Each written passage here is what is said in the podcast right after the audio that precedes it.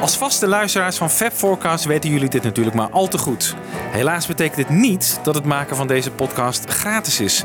Integendeel. Wij maken Fab Forecast al jarenlang met veel liefde en plezier. Maar in die passie investeren we zelf ook tijd en geld. Bijvoorbeeld aan techniek en studiokosten. Want ook daarvoor moeten we betalen. Wil jij ons financieel ondersteunen?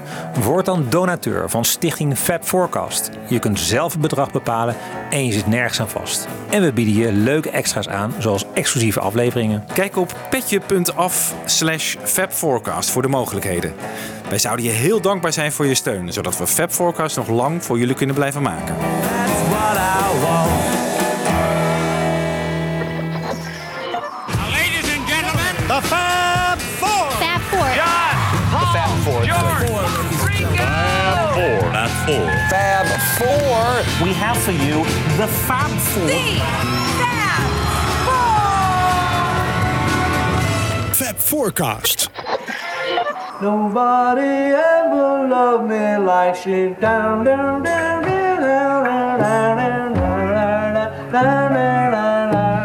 Sit, George, so that we can split up, so that you're like doing the chords uh, like that Ave Maria thing.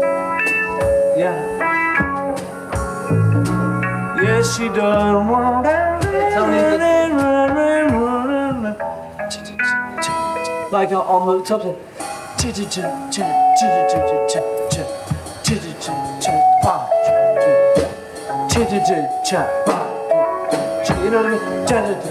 Okay, do it from the beginning. I'm in love for the first love for the first time in my life. Don't you know it's gonna last?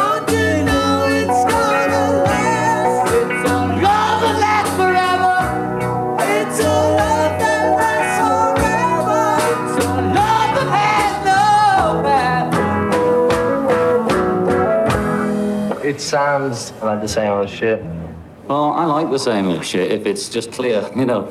Yeah, it's really like that's where the piano would come in, you See, know. would you have piano on it? Yeah, I like the idea of piano, but how do we do that? Uh, one of us play bass, George play bass. But then there's no guitars. Well, it's either you or him, or a bass player, or a pianist. You know. If we need somebody else, Yes. probably be like uh, a guy that plays piano all the time. Somebody like or anybody. Nicky Hopkins Yeah. and What really sounds nice is that you sing the first line, you two sing the second line, and then the three of you sing the third line. up for the first time.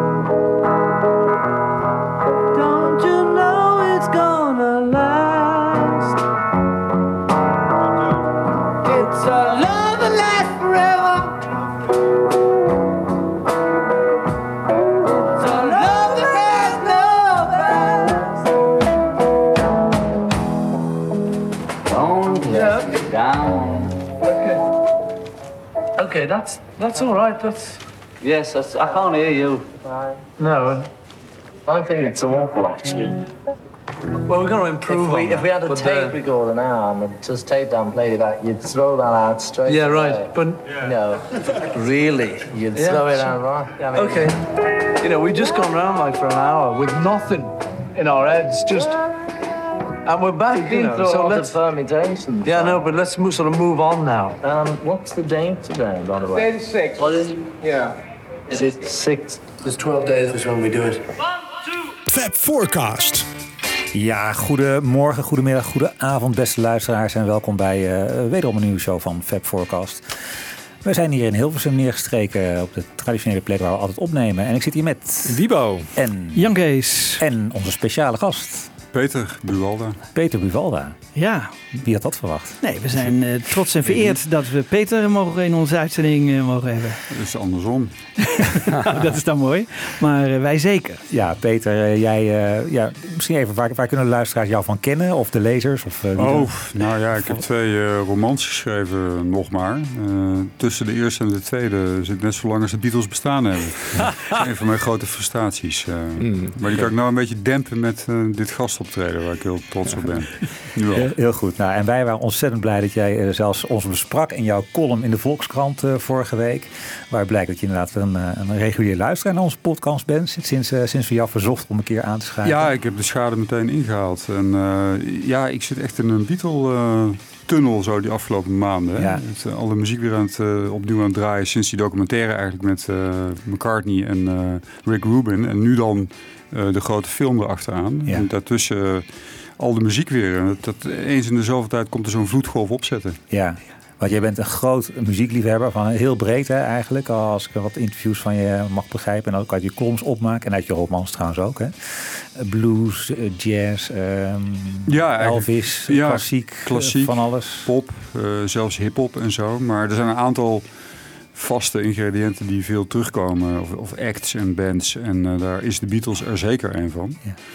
En eh, het is onverwoestbaar. Het is ook wel aardig om het een tijdje soms te laten... Dat doen jullie natuurlijk niet. Om het soms te laten rusten. En als, het, als je het dan weer hoort, dan komt het uit het cellofaan bijna. Hè? Ja. Dan is het weer net zo fris en veroverend als het eh, eigenlijk de eerste keren was dat je het hoorde. En dat is dan echt al 30, 40 jaar geleden in Ja. mijn geval. Ja. Nou, die cellofaan-ervaring die heb ik ook bij het product dat we vandaag gaan bespreken. Dus zeg maar de, de Get Back, eh, weer helemaal de Beatles in 1970. Zoals je ze nog nooit gezien hebt. Nog even ter toelichting voor de luisteraar. We gaan nog een andere show met je maken. En dat was de directe aanleiding om jou te mailen eh, over een album van de Beatles dat je hebt uitgekozen om te bespreken. Ehm, dat leek ons een leuk nieuw concept om een keer met eh, ja, bekende Nederlanders eh, eh, diep in de Beatles te duiken.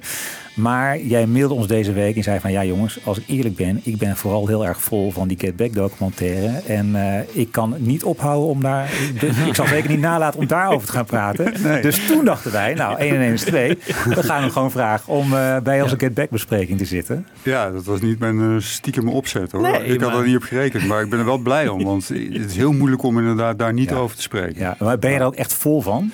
Enorm.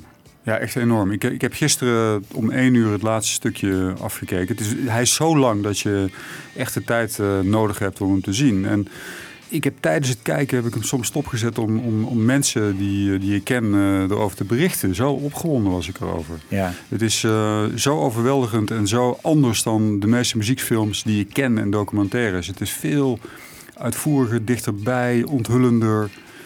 Ik weet niet of ik nu al moet... eh, nou, ga, ga door. Eh, Ik bedoel, prima. we zullen, allemaal, we zullen allemaal even iets zeggen. Dat mag. eh, Eerst even jouw indruk, inderdaad. Maar zeg maar, je, je bedoelt traditionele muziekdocumentaires met, met veel talking heads en veel geschiedenis en plaatjes en dat soort dingen. En dit is. Dit is iets heel anders. Ik, ik heb bijna het, het gevoel alsof er een soort dimensie bij de ideeën die je over de Beatles hebt bij is gekomen. Bijna een soort as. Ehm, het is natuurlijk maar één, L- maar, voor mij, één LP waarvan je de wording bijwoont eigenlijk. Hè. Ze komen bij elkaar, het bekende verhaal eh, om, om Let It Be te gaan maken. En vervolgens zie je werkelijk elke denkstap en elke ontwikkeling en elke ja, knipoog die ze daar eh, tussen elkaar uitwisselen, die, die is in beeld gebracht. Dus, dus je krijgt wat je altijd gelezen hebt via anderen in één keer in het echt te zien. Dat is Ja. mijn indruk. Maar je beeld wordt er bij- bijgesteld. Hè? Nou goed, daar gaan we het Zeker, ja. vandaag nog over hebben. Maak even een rondje hoor. Wiebo, jouw eerste indruk. Even, Ja. niet, nou, niet jouw eerste indruk, want die, daar kan je zo een uur doorgaan. Maar even van, wat, wat is nou jouw, eh, wat is jouw eerste eh, ja, takeaway, zeg maar? Wat is jouw verhaal bij, het, eh, bij de, deze docu? Mijn verhaal, ja, ik was ook wel echt overweldigd door, door wat ik allemaal te zien kreeg. En dat je zo dicht inderdaad bij de Beatles zit en op creatie van nummers gewoon meekijkt. Hoe zij Don't Let Me Down, zoals we net hoorden bijvoorbeeld. Ja, ik, ik herken het heel erg. Van, ik zit zelf in een bandje. Dat het gewoon ook oeverloze lange discussies en uitproberen zijn bij bepaalde nummers.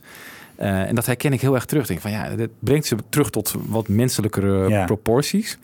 Eh, toen ik het keek, toen vond ik het af en toe wel, ehm, ja, ik moet toch wel zeggen, een lange zit. Maar ik zat ook wel af en toe met een eh, bril ernaar te kijken. Denk van, oeh, hoe gaat het algemene publiek hier naar kijken? Want acht uur lang dit, hè, tussen haakjes, geneuzel. eh, en, ik denk dat eh, ik zat steeds aan mijn, aan mijn moeder te denken of aan eh, vrienden die het ook wel eh, leuk vinden, de Beatles, maar die dan denken van ja, op zo'n prominente plek met- als Disney Plus, Ja. die gaan dit niet trekken. En, en, en, en met wie heb jij het gekeken? In je eentje? Ik heb het toch maar in mijn eentje gekeken, ja. Daar ben ik wel benieuwd naar. En jij, Jan Kees? Ik ook in mijn eentje. Ja, en jij, ja. eh, Peter? Ik met mijn vriendin, Jet. En we waren echt geboeid hoor. Ik, ik zie dat probleem, eh, ja, misschien ben ik naïef, maar niet zo opdoemen. Dat Nee. het niet leuk blijft. Nee. Niet dat het een, ik heb ook wel een beetje voor een lange, een lange zit. Dat idee Ja. had ik ook wel. Althans, laat ik zo zeggen. Het is met name voor de diehard fan toch echt smullen. Ja. En nog meer dan toch voor de eh, Ja, ik gemiddeld zat, geïnteresseerde fan. ik zat te veel Ja, met die bril op naar te kijken, denk ik, met van de gemiddelde Ja. fan. Omdat het Ja. zo'n prominente en het is overal in het nieuws en iedereen moet gaan kijken. En een Disney Plus die het, Ja. weet je. eh, En toen dacht ik van ja, dan is dit wel een hele lange zit. En voor Die Hard fans is het absoluut genieten. Ja. Maar ik had wel eh, gewild, want er is ook een 100 minuten versie hè, die in de bioscoop dan eh, selecte theaters. eh, Ja, niet is in geweest. Nederland. Oh. En niet in Nederland, inderdaad. Maar als ze die bijvoorbeeld voor, eh, voor mijn moeder erop hadden gezet Ja. Of zo, weet je wel? Ja. Van eh, even Dan had, jij, wil je dan, nog, dan had jij rustig kunnen kijken.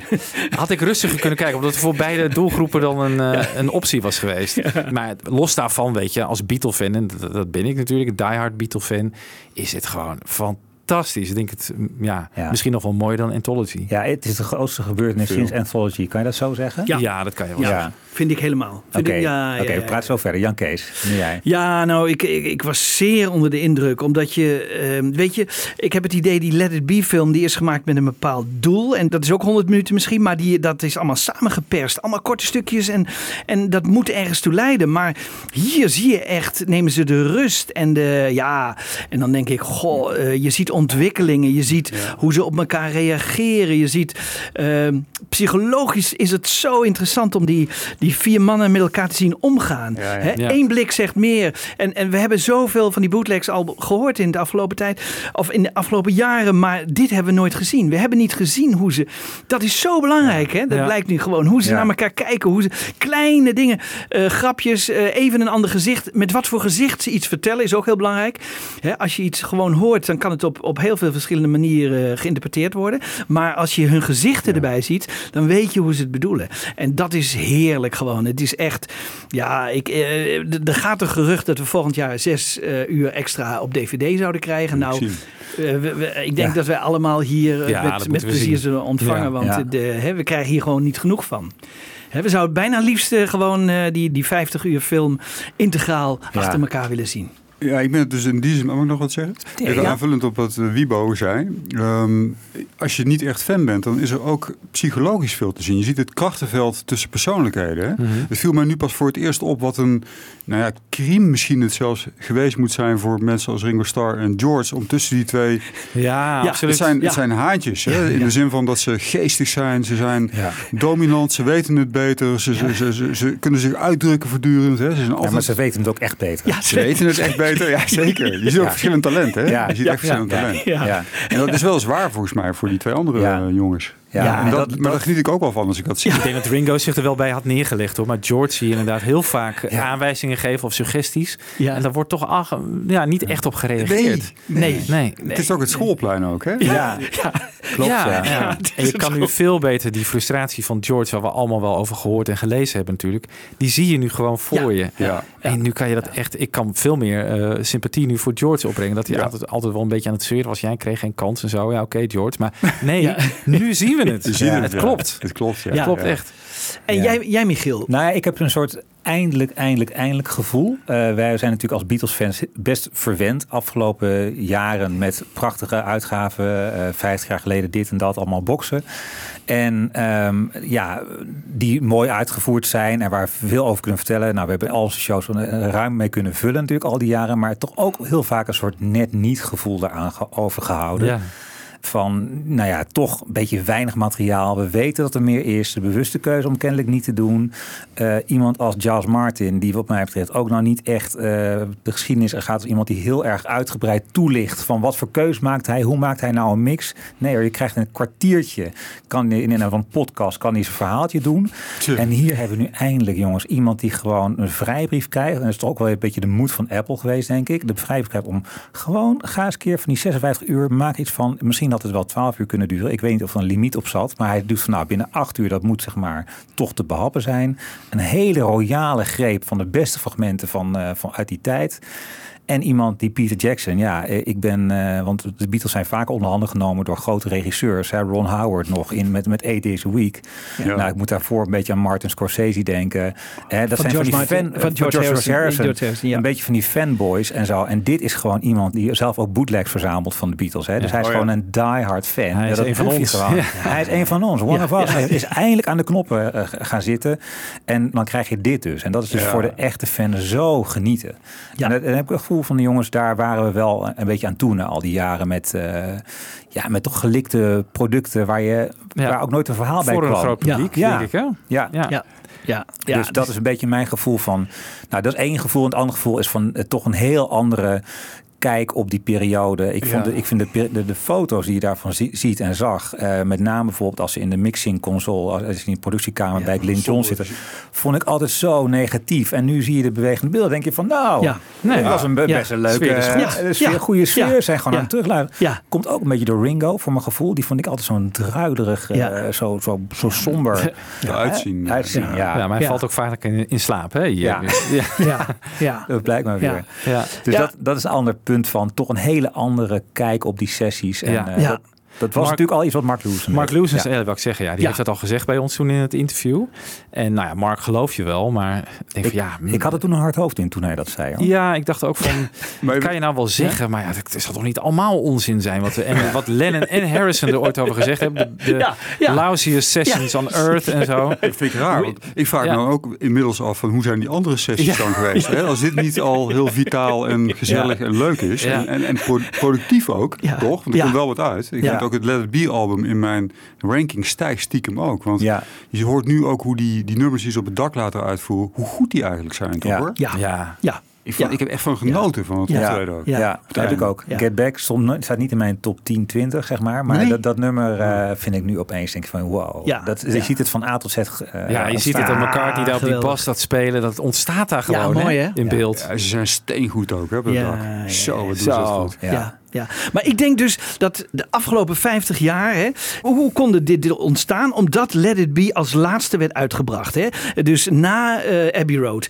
Met als gevolg dat heel eh, veel mensen die de Beatles geschiedenis niet goed kenden, dachten van, nou hier moet je dus wel kunnen zien Ja. dat ze uit elkaar gaan. Dat het niet, niks meer was. En, dat het, en daar hebben ze foto's, fragmenten. Ik denk zelfs dat Lindsay Hawk daar het slachtoffer van is geworden. Want die heeft gedacht van, nou, nu moet ik een documentaire maken waarin je ziet dat de Beatles eigenlijk ten einde lopen. En daar heeft hij materiaal bij gezocht. En, en dan zie je nog een keer dat Harrison en Lennon dat, dat, dat ook in hun hoofd krijgen.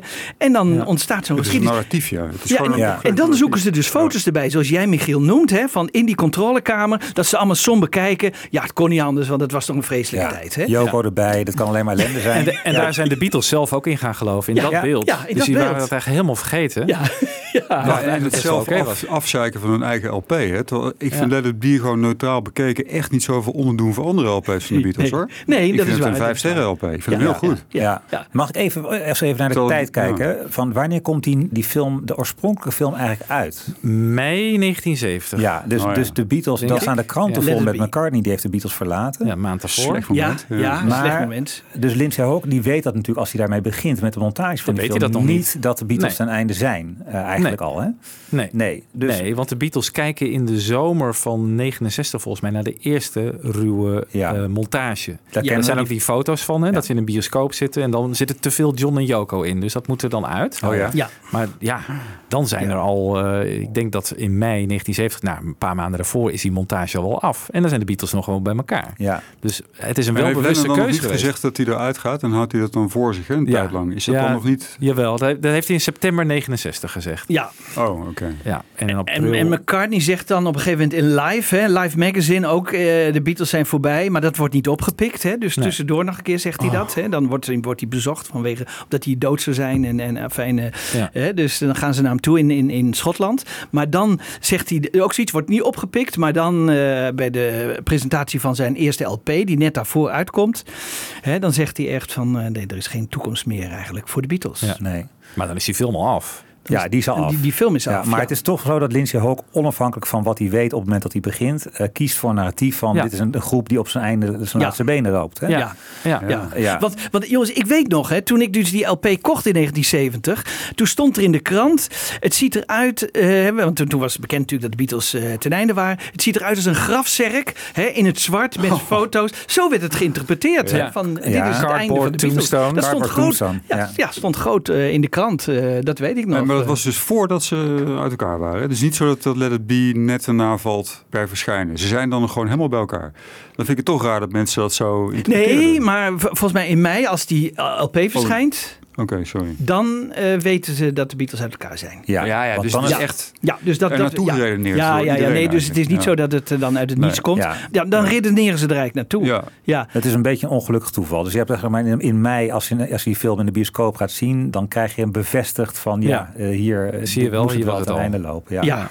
Ja. Ja. Dus, maar het is dus een bewuste keus van die regisseur Lindsay Hawk geweest om Ja. dus zo'n gloomy product af te leveren. Ja. Ja. En Ja. wat daar die motivatie van is Nou ja, dat is dan af. Weet je, hier, dan wordt er wel over gepraat. Als George Harrison wegloopt bij de Beatles, nou, weet je, dat, hè, nou, dat is natuurlijk een sensatie. Dus dat heeft hij eh, niet voor niks gedaan. Hè. Dat vond hij natuurlijk prachtig. Want dat, dat levert extra publiciteit voor ze. Dan is het niet alleen gewoon. eh, Ja, maar George Harrison loopt niet weg in de montage van eh Lindsay Hawk. Ze hebben alleen die ruzie Ja, dan hebben ze dan ruzie. Hè. Dan Paul en, en eh, Ja. George. ja, ja, ja, en dat vindt hij natuurlijk al prachtig. Want die is eigenlijk uit zijn context gehaald. hè. Ja, dat, dat weten we nu. Ja, ja. Ja. dat weten we nu. Dus, maar eh, goed, ik geloof, want ik heb inderdaad een stukje van dat vier uur durende interview van Peter Jackson met eh, die podcast Things We Said Today geluisterd. En die zegt van nou, we moeten niet nu opeens Lindsay Hawk gaan afvakkelen. Want het is gewoon een heel andere tijd, een andere... Hmm. Ik heb een heel ander project eh, eh, in mijn schoot geworpen gekregen. Hij heeft toen zelfs ook aan het begin van het project opgebeld van eh, regisseurs doen het onderling van ik ga nu jouw film afmaken. Ja. Vind je dat goed? En, Ja. eh, en de- is Ja. een soort consultant heeft hij er nog bij eh, Jackson bijgestaan. Ook interessant Oh ja? om te weten. Ja. Goed. Maar Ringo en Paul, die fakkelen hem wel af, hè? Die zeggen, nou, die film, dat, eh, die Let It Be film, dat was zo eh, somber en... ja, Nou, dat vond ik toen ook al met, met Loes. En zeiden we dat ook al in gesprek. Van, hè, het, dat gloomy beeld, dat komt echt door de film. En niet, niet door de muziek. Maar wat wel raar is, we zitten nu dus met een, met een opgewekte film, maar de Beatles gaan nog steeds uit elkaar. Hè, dus Ja. het narratief is weliswaar bijgebogen, maar het levert niet op dat de Beatles... Het is toch raar dat ze uit elkaar gaan, want dat voel je niet tijdens Nee. deze film. Nee, nee, nee, ik dacht nee. echt van deze mannen kunnen tot 1980 door. ja. ja. maar Peter, hierna hebben ze natuurlijk de prachtige Abbey Road gemaakt, Ja, hè? ja. Dus dat kon wel. Ik bedoel, en dat, dat is nu veel logischer, dat ze dat konden. Ja. Hè, dat ze Ja. dat deden. Zodra ze muziek gingen maken, dan ontstond er toch iets uh, Maar is opers en magisch. Ja. Jij zegt dan nu, ze nog tien jaar door. Maar eh, op een gegeven moment zegt McCartney van... ja, over 50 jaar praat hij over. Dat is misschien meteen het eerste fragment wat Oh ja. jij wil laten horen. Ja. Ja, ja, laten we daar Ja. naartoe gaan inderdaad. Want ehm, het voorspellende vermogen van Paul McCartney in deze film. Ja. Hij voorspelt eigenlijk een aantal dingen die in de toekomst dus er daadwerkelijk gaan gebeuren. Ik heb er even een paar achter elkaar gezet. It's going to be such an incredible sort of comical thing, like in 50 years' time, you know. They broke up because Yoko sat on an M. oh, just something I did. What? On the night of the show, in between all our songs is news, but the fastest and the hottest from every corner of the earth. We just heard that in an earthquake, and filming it. So it's like a red hot news program. And um, and at the end, the final bulletin is that the Beatles have broken up. And then there were two.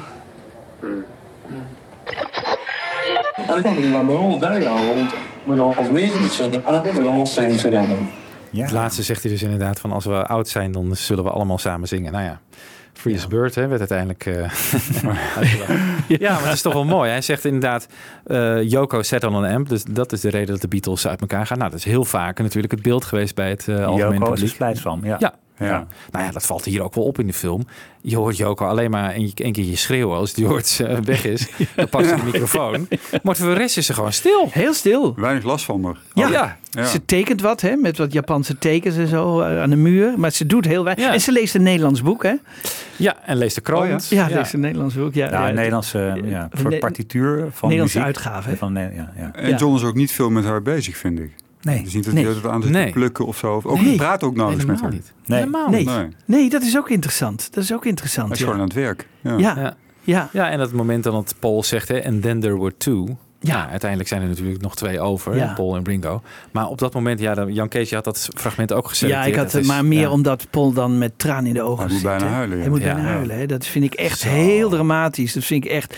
Had ik niet verwacht, ook van deze documentaire, dat dat erin zou zitten, weet je. Ja. Ongelooflijk. Maar zien jullie ook deze Paul, zeg maar, die het bij elkaar wil houden, ook ineens positiever? Want Ja. hij doet dat met werklust, met eh, de mannen aanspreken op jongens, moet iets gebeuren. Hè? Ja. Ja. Eh, goede ingevingen, nieuwe songs. Ja. Dus het Ja. is niet bedillerig of zo. Nee. Hij komt Nee. niet bedillerig over. Nee, en Nee. voor zover die, eh, die lead heeft, eh, heeft hij er zelf moeite mee. Hè? Dat zegt Zegt hij zelf van, ik, ik zit helemaal niet te wachten om, eh, om hier een beetje jullie aan het werk te houden. En John, die ga jij eens een keer wat doen. Dat, dat is zeg maar het verhaal van, van, Ja. van Savile Row op Apple. Daar gaat op een gegeven moment John meer de lead nemen. Dus Ja. eh, Ja. ik krijg, ja, mijn beeld van McCartney is, is al heel rooskleurig al jarenlang. Maar dus, dat, dat werd nog wel eens bevestigd hier. Ja. Ja. Ja. En niet in die manier van... die- Charmant die, doet hij het eigenlijk. Precies, ja. Die manier van, van het betuttelen van, eh, van George. Zeggen van hoe die moet spelen. Dat, dat hele korte fragment, dat is Ja. zo bepalend geweest voor ons beeld Ja. van die relatie tussen Paul en George. Dat direct overtrokken. ja, nu. eigenlijk Ja. wel. Want dat fragment valt eigenlijk in duigen. Hè? Dat, dat, dat, als je de Lost context op ziet. in het niks eigenlijk, Ja. als je het Ja. ziet. Ja. Ja. Alhoewel, ik kan me wel voorstellen hè, van eh, John, eh, George en Ringo. Als ze McCartney daar aan het werk zien. En die denken van, nou dan komt hij ook nog eens een keer met zijn schoonvader aan als nieuwe manager. Dat is niet goed. Dat dat, dat het veel zou worden. Ja, Ja. Hè? En eh, ik kan me nu ook een beetje voorstellen dat ze Ellen Klein, hè, de richting van Ellen Klein, hè, van een buitenstaander, die er dan heel veel over hun weet en. En, en hun eh, de goede kant op. Wij weten dan natuurlijk nog niet hoe groot de misdadiger het is. Maar eh, ik kan me daar iets bij voorstellen. Ik kan me, en ik vind het ook heel mooi om te zien hoe John die geesten rijp maakt voor, eh, voor, Klein, voor hè? Ellen Klein. Ja. Hè? Eh, achter de schermen. Ja. Doet hij heel, heel Wordt nog gewaarschuwd hè, door Glyn Johns. Ja, ja. Hij luistert niet naar je. Ja. Nee, ja. Nee, maar even, dat vind ik wel een heel belangrijk momentje. hè, Hoe, hoe hij de geesten rijp maakt. Want McCartney die heeft een afspraak buiten de deur om half twee. Ja. En dan, En dan gaat hij bij. George. eh, ik heb trouwens gisteravond iemand ontmoet, Ellen Klein. Ja, ja, ja. Heel opvallend Ja, vond ik dat. ja, Oh, ja, ja, ja, dat is ja, slim, ja. ja. Ja. Heel slim. Hij heel dacht van, heb slim. ik een bondje? Daar, Ja, dat, ja. Althans, het komt op mij berekenend over. eh. Wij ook. Hij heeft dat, nee, dat is niet eh, toevallig dat McCartney dan net weg Nee. is. Nee, nee.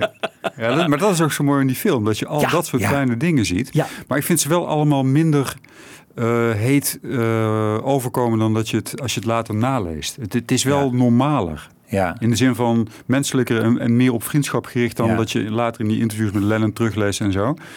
Of vonden jullie dat niet? Nee, ben ben ik helemaal met je eens. Ben ik echt met je Vond eens. ik wel Ja. opluchting ergens. Ja, ja. Ja. ja. Ik kan toch even vragen van hoe zit jij dan met jouw eh, vriendin te kijken? Eh, want, want die weet het misschien niet van Ellen Klein en, en hoe John en George uiteindelijk tegenover Paul komen te staan. Dat zeg door ik die- dan. dat zeg je Dan gewoon. zeg ik pauze en dan zeg ik Dat wat zeg- ik ervan oh ja. weet. En Ja. dan, eh, Oh ja. Ja, ja, ja. Nee, dus misschien is het dan toch de truc voor de niet-kenner. Die moet gewoon met een kenner kijken. En dan is het voor allebei een hele Ja. leuke. Nou, Ja, ik denk dat het wel meevalt hoor. Want je Ja. vergaapt je tegelijkertijd aan allerlei kleine details en zo. Ja. Dus Ja. Die niet per se voor kenners eh, alleen maar interessant zijn. Want Ja. Peter Jackson doet het overigens over het, over het geheel genomen heel goed. Hè? Hij legt heel vaak dingen uit in zijn context. Hè? Door krantenartikelen, door stukjes eh, journaal, door stukjes Ja. film te laten zien. Waar komt dat vandaan? Hè? En als ze het over een televisieprogramma hebben of weet ik wat, dan laat hij daar wa- wat, wat van zien uit, uit, de, uit de televisiegids of weet ik wat. Hij probeert het wel in zijn context te brengen. En dat vind ik heel, heel interessant. Ook voor ons, zelfs Beatle-kenners, zijn wij niet Ja. op de hoogte altijd van alle ins en outs van de Britse politiek en eh, wat er allemaal te zien was Ja. en Ja. te horen was. Over Get Back en hoe dat En wat ik ook een kracht vind, is dat dit een van de eerste documentaires is zonder talking heads. Hè? En, dat, Ja. en dan juist ook zo'n lange, zonder dat het gaat irriteren. Daar zitten al die trucs die hij heeft toegepast met die eh, oppoppende eh, krantenberichten en Ja. zo natuurlijk ook achter. Om dat toch geolied te houden. Ja. Ja. Ja. Maar je zit wel naar een langlopend ding te kijken zonder Ja. onderbreking. Dat is Ja. knap hoor. Ja. Ja, ik moest, ik moest denken aan die eh, film over de maanlanding eh, die een paar jaar geleden is uitgekomen. Is eigenlijk ook alleen op basis van originele beelden. Hè? Ja. die het, gewoon ja. het verhaal vertellen zonder talking heads erbij. Schitterende Ja. film. Ja, goed. Ja. Ja. Jan Kees, je hebt hier bij mij wel eens genoemd die Eerste Wereldoorlog-film. Hè. Daar hij natuurlijk, eh, was misschien een van zijn eerste grote klappers. Nou, Lord of the Rings natuurlijk, maar dat is een heel ander, ander genre. Ja, Dus hij is daar groot in. Hè. Gewoon Ja. een verhaal vertellen door gewoon het heel mooi te laten zien, in te kleuren. Nou, hier, eh, dit was al ingekleurd. Ja. Even, we hebben het dan over Peter Jackson. Het leek me leuk om twee korte fragmentjes te laten horen over hoe hij nou, wat zijn werkwijze was. Misschien eerst even eh, de aanloop, want we hebben eigenlijk natuurlijk al verwacht dat het een jaar geleden zou zijn uitgekomen, toch, Ja. Libo? Eh, ja, zeker. Ja. ik- Gelukkig is van- dat niet gebeurd, want dan was het waarschijnlijk een twee uur durende bioscoopfilm geworden. Dat, ja. Denk je dat dat echt zo is? Ja, Ja? denk ik wel. Dankzij corona. Denk- waarom dan? Want, Nou, omdat hij, wat hoorde ik nou? Dat hij eh, tijdens de week dat het eh, uitkwam op Disney, dus vorige week, zat hij in dat weekend daarvoor, zat hij er nog aan te werken. Dus het is nog, eh, het zou oorspronkelijk een jaar, meer dan een jaar geleden uitgekomen zijn. Nou ja, weet je, dan was het nog lang niet klaar geweest natuurlijk. Hij Nee. heeft echt al tegen de klippen oplopen werken ook om dit op tijd af te krijgen voor november. Als het in september 2020 had moeten uitkomen, ja. dan was het heel anders geweest. Ja, Ik denk veel korter. Ja. Per ongeluk een meesterwerk eh, wat Ja. rockfilms eh, Ja. gemaakt. Dus dat is, dat is wel een gelukje. En eh, nou ja, hij heeft in die podcast van Things We Said Today vier uur lang gepraat over het proces van het maken. Ik kom nog ook meteen even aan voor onze luisteraars. Dit is niet de laatste keer dat we over deze documentaire zullen praten. Dit is een soort show over onze eerste impressies. Zei die na, hoe lang zijn we nu al bezig? Een half uur? Eh, We eh, hebben nog niks gezegd. Nee, we zijn nog niet echt de film ingedoken. Maar ik wil eerst even Peter Jackson zelf aan het woord laten. Twee stukjes. Eerst een stukje waarin hij vertelt over ja, dat proces van het eh, naar voren halen van de meest relevante geluiden en het wegfilteren van achtergrondgeluid. So what we what we had to do is we had to sort of how do we clean this stuff up, and we tried for a long time. We were just trying the old-fashioned methods of filtering and what different wavelengths and so. And we you know we got a little bit of success trying to sort of edit stuff out if they're talking and there's a loud clatter. If it's between the words, you can you can clean it out and without you know affecting things. So we were doing a lot of lot of that, and it was making it a bit better. Then the story behind it is we heard we we read either read it must have been read, read in the paper that the New Zealand police, the Wellington police had had collaborated with Oxford University and had developed this technology for police work for surveillance. If there's a hidden microphone on a drug deal or something, they developed this technology, amazing technology. So, so the paper said, where they can clean up all the background noise and they can just have the drug deal, you know, the the, uh, the hidden microphone drug deal nice and clear for court. When the, when the thing goes into court, the jury can hear all the stuff nice and clear. But we immediately thought, oh, could we use this? So, uh, so we contacted the police and said, "Look, we're doing this Beatles thing, and we want to see. Would you would you see if you can clean it up?" And so the guy, the, the the cop said, "Yeah, come come down at the weekend. We shouldn't do it during the week, but I'll come in on a, Saturday, and you you bring your ta- tape down, and we'll, we'll and we'll give, give it a go." So we took down a couple of samples. I think partly some of it was a cafeteria thing, but we took down some less extreme ones where just there was guitar and strumming, and we and we spent the um the day with the police guy running this through this this, this Oxford University system, and it it was a little bit better, but Uh, realized they they got the results they needed for a jury in a court case, but it was with distortion. So you'd they'd hmm. clean up the background, but the speaking would be like be very strange, very high pitch. You know, it wouldn't. It was distorting it, but you could you could hear it, but not. It wasn't really nice. So it was limited, and we thought, nah. No, this is this is a shame. This is not going to work. But then one of the sound guys that went down with us came back and he said, and having seen this police thing going, he said, look, that I, I get that that's not working, but I've got some ideas. I got some ideas. Can I have a go at this? And I, we said, yeah. So he went off for a few weeks and, and came back and played us a test that he'd done, and, and it was it was really really great. Nou, het wordt niet echt uit gedaan wat uiteindelijk de truc was, maar wel grappig dat het dus via de politie eh Ja. toch Hebben ze eerst een poging gedaan. Ja. ja. En toen een nieuwe Magic Alec eh. Kennelijk. Ja, ja, maar het is artificial intelligence noemt hij dat. Hè?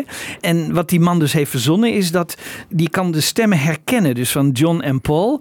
En ze ergens helemaal uithalen zonder dat het echt lelijk gaat klinken. Hè? Want dat heb je tegenwoordig ook. Hè? Ik, eh, wij halen ook, doen ook wel eens wat dingen en dan, dan hoor je toch echt dat het wat computerachtig gaat klinken. Nou ja, het bedrijf hè, van Peter Jackson heeft hij niet voor niks eh, een paar weken geleden voor 1,6 miljard verkocht. Hè, dus daar zit al die techniek in. Hij heeft dus mensen die, die, die beelden ten eerste prachtig kunnen maken, maar ook het geluid kunnen filteren. En, en daardoor kan hij echt. ehm, Misschien hebben we dat fragment ook, maar dus kunnen zelfs de gitaar van John en van George onafhankelijk van elkaar herkennen. Dus die, die computer die denkt bijna zelf na. Dus dat is Ja, geweldig ja, ja. toch? Hè? Ja, dat is machine learning. Ja, Ja, dat Ja. is echt ongelooflijk. Dat Dus is daar hebben we het aan te danken dat dit allemaal zo kraakhelder Ja. verstaan Ja, ja, ja, ja, maar als we die voorbeelden, want daar hebben we ook voorbeelden van. Hè? Het- dat, dat laten we nu even horen van, en er moet even een klein beetje toelichting bij geven. Ehm, de oude Naga-tape horen we. We horen daarna eh, hoe de Naga-tape klinkt met alleen maar de stem.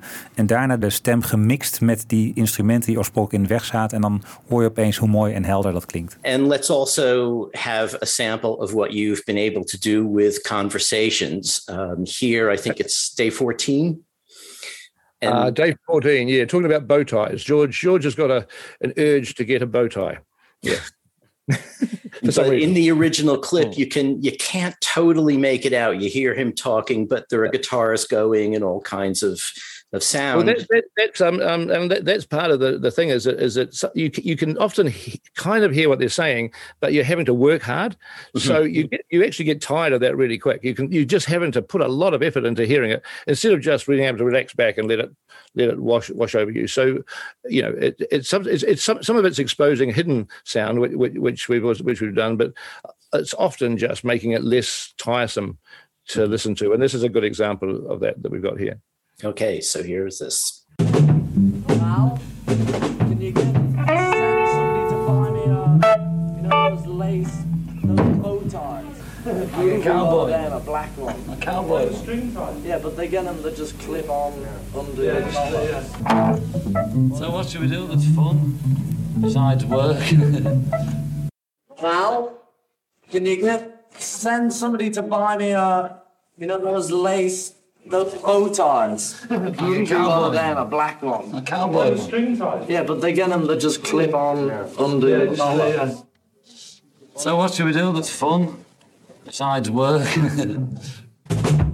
Val, can you get send somebody to buy me a, you know, those lace those bow ties. You can them, a black one. A cowboy. String ties. Yeah, but they get them that just clip on under the collar. So what should we do that's fun besides work? Wat een werk ook, hè? Ja. Ja. Zeven uur. Ja. ja. ja. Maar wat mooi, hè? Dus inderdaad hoor je gewoon conversaties die gewoon eigenlijk begraven zijn onder gitaargeluid. Ja die uh, helemaal naar boven haalt. Dit heeft ook nog, de meest vervente Beatle-fan heeft het nog nooit gehoord. Heeft het nog nooit gehoord. Maar hij vertelde ook dat de Beatles soms extra met gitaar in de weer gingen als ze elkaar iets wilden vertellen. Wat anderen, wat niet bedoeling was dat die, ja. die camera dat hoorde. Oh. En dan gingen ze met ja, gitaren hard in de weer. Hè? En dan uh, konden ze elkaar wel verstaan, maar iemand, uh, want die, die geluidsman, die moest natuurlijk dat geluid erg terugdraaien, omdat die gitaren zo hard waren. En anders was alles overstuurd erop. Dus die, die, die stemmen kwamen heel zachtjes erop. Dus daar maakt hij helemaal niks meer uit, uh, uit wijs. Dus voetballers tegenwoordig met een handje voor de mond uh, praten. En over oh, 50 jaar kan het handje ook weggehaald ja. worden. Ja, ja, ja. Nou, ja ik vind dit echt wel, fantastisch. Ja, ik vind het ergens wel verbazingwekkend dat je dat, dat hele doffe naga-geluid zo naar voren kan halen. Dat is ja. een wonder bijna. Dat is een wonder. En je hebt het niet in de gaten. Ik, ik heb nee. niet nee. gedacht, hier is aan gewerkt of nee. zo. Nee. Tijdens het kijken. Nee. Nee. nee. En dat is helemaal knap. Dat is helemaal knap. Dat is echt uh, ongelooflijk. Zullen we eens even naar een favoriet fragmentje van jou gaan, uh, Peter? Leuk. Ik heb hier staan dat je iets over de vriendschap tussen John en Paul uh, wil ja. vertellen. Zeker. We were talking earlier. About the space between us? about the gap between us. But about also like the documentary which is grinding to a halt. How we do it. Grinding to a halt? I think it's taking off. Here we go. Loop-de-loop, as Frankie Old once said. The one-legged wonder. ah.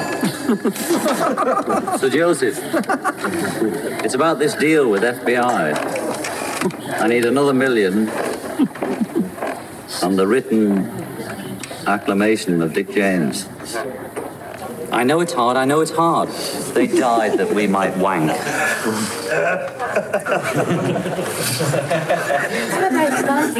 I'm talking about the Boy Scouts who aren't allowed to masturbate. Oh. It's very tempting when you're wearing shorts. if they only wore long trousers, maybe they'd stand a chance, you know.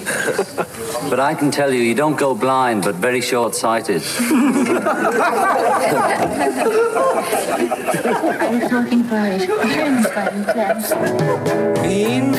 Nou, wat, wat, wat mij opviel aan dit uh, fragment is jarenlang of, of decennia lang hoor ik al over de wit van de Beatles en dan misschien zelfs in het bijzonder van uh, John Lennon.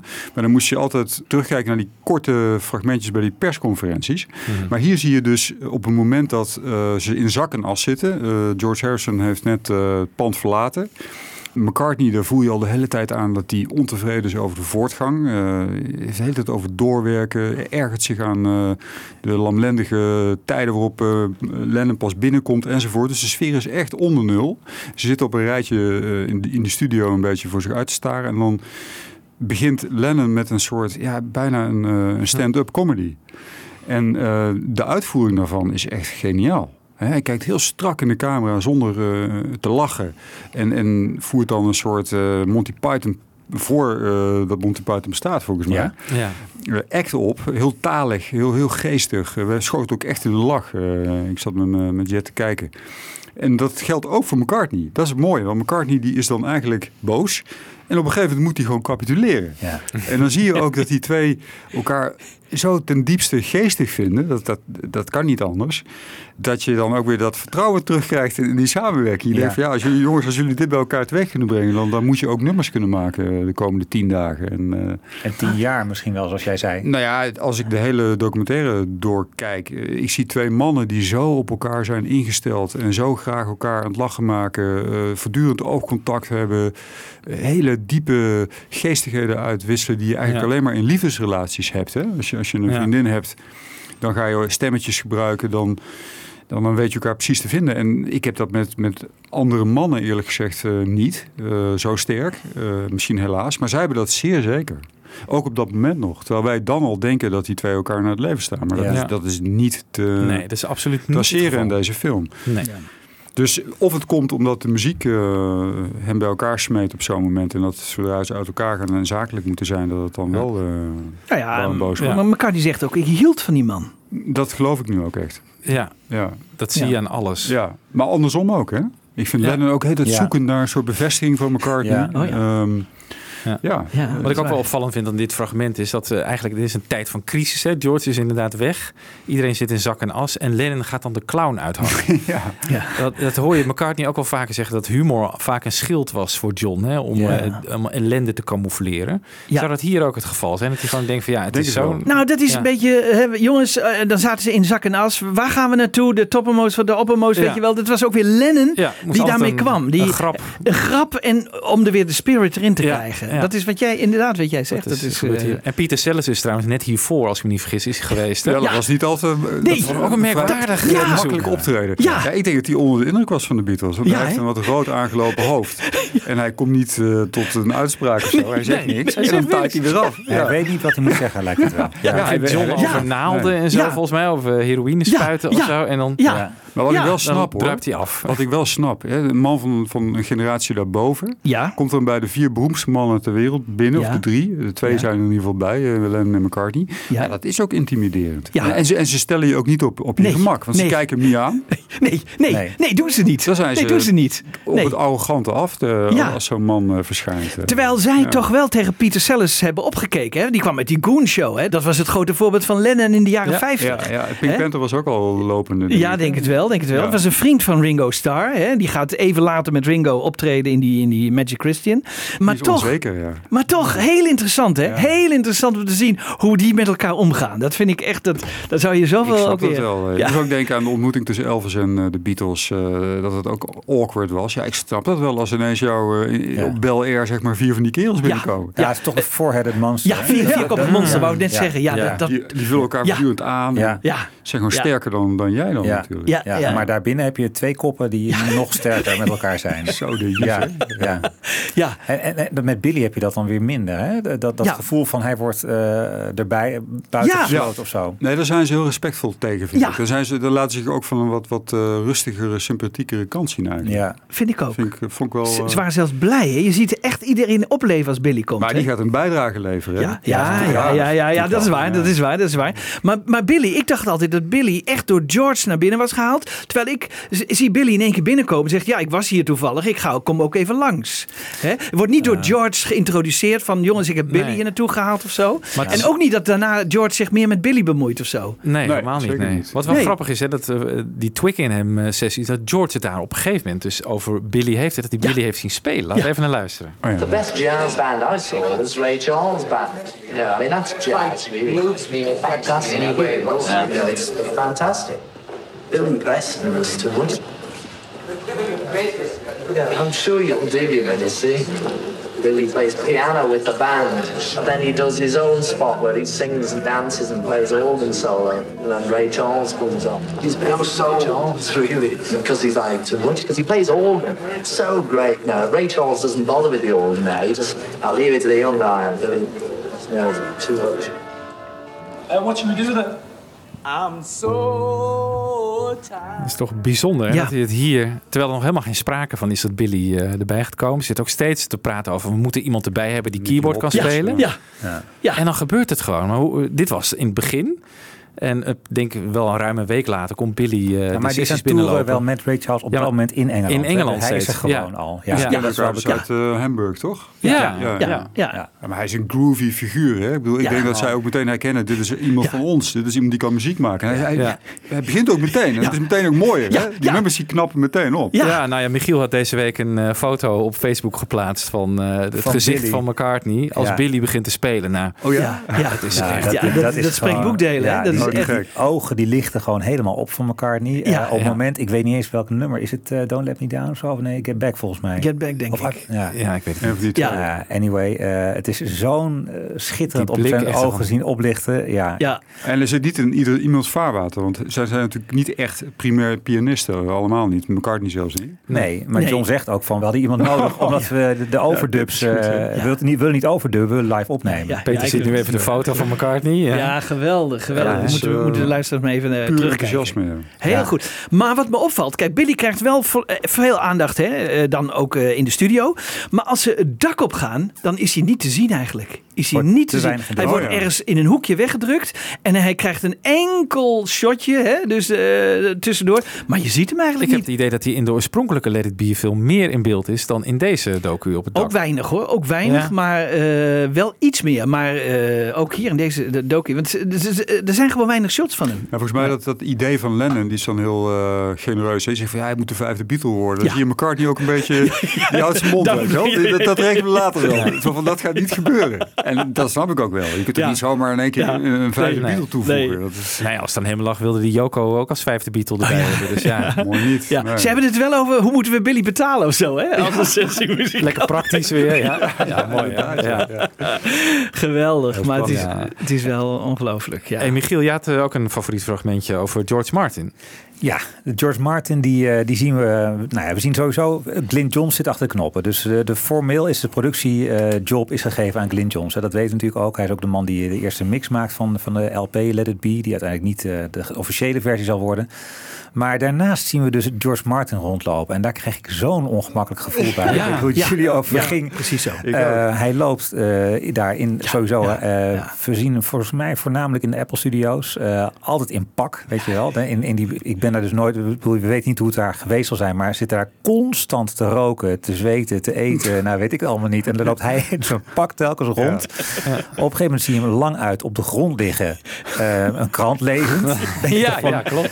je denkt, oh, maar ik, ik dacht meer met, met jullie bespreken van wat, eh, ja, wat, met wat voor taak is hij daar? Eh, en wat ongemakkelijk moet het geweest zijn voor hem. Het besef van, jeetje jongens, vijf Ja. jaar geleden zat ik aan de knoppen en was het gewoon tak, tak, tak. Ga je gewoon Ja. rubber soul, uh, pompte er in een maand eruit. Ja. ja. En nu, en, en bedoel, jij zei net van productief. Ja, ze waren wel productief in die maand. Maar ik heb toch ook soms het gevoel van, nou, iets meer productiviteit had er wel ingezeten. Ja, ja. Als er een Glyn Johns wel de leiding neemt. Hè. De Glyn Johns vind ik verder zelf best afwezig als, als iemand die de, de, de muziekproces Ja, ja. begeleidt. Ja. Ze produceren zelf eigenlijk. Ja, ze produceren zelf Ja. eigenlijk. Dat Ja, wilden ja, ze ja, misschien ja. ook wel. Dus misschien Ja. was Glyn Johns veel meer gewoon degene die de, de- gewoon de opname moest maken. Ja. Maar John had toch ook tegen George Ja, Martin gezegd van... maar- we don't want any of your production Ja, maar wanneer heeft, ja, maar wanneer heeft hij dat gezegd? Wanneer heeft hij dat gezegd? Nou, volgens mij dit.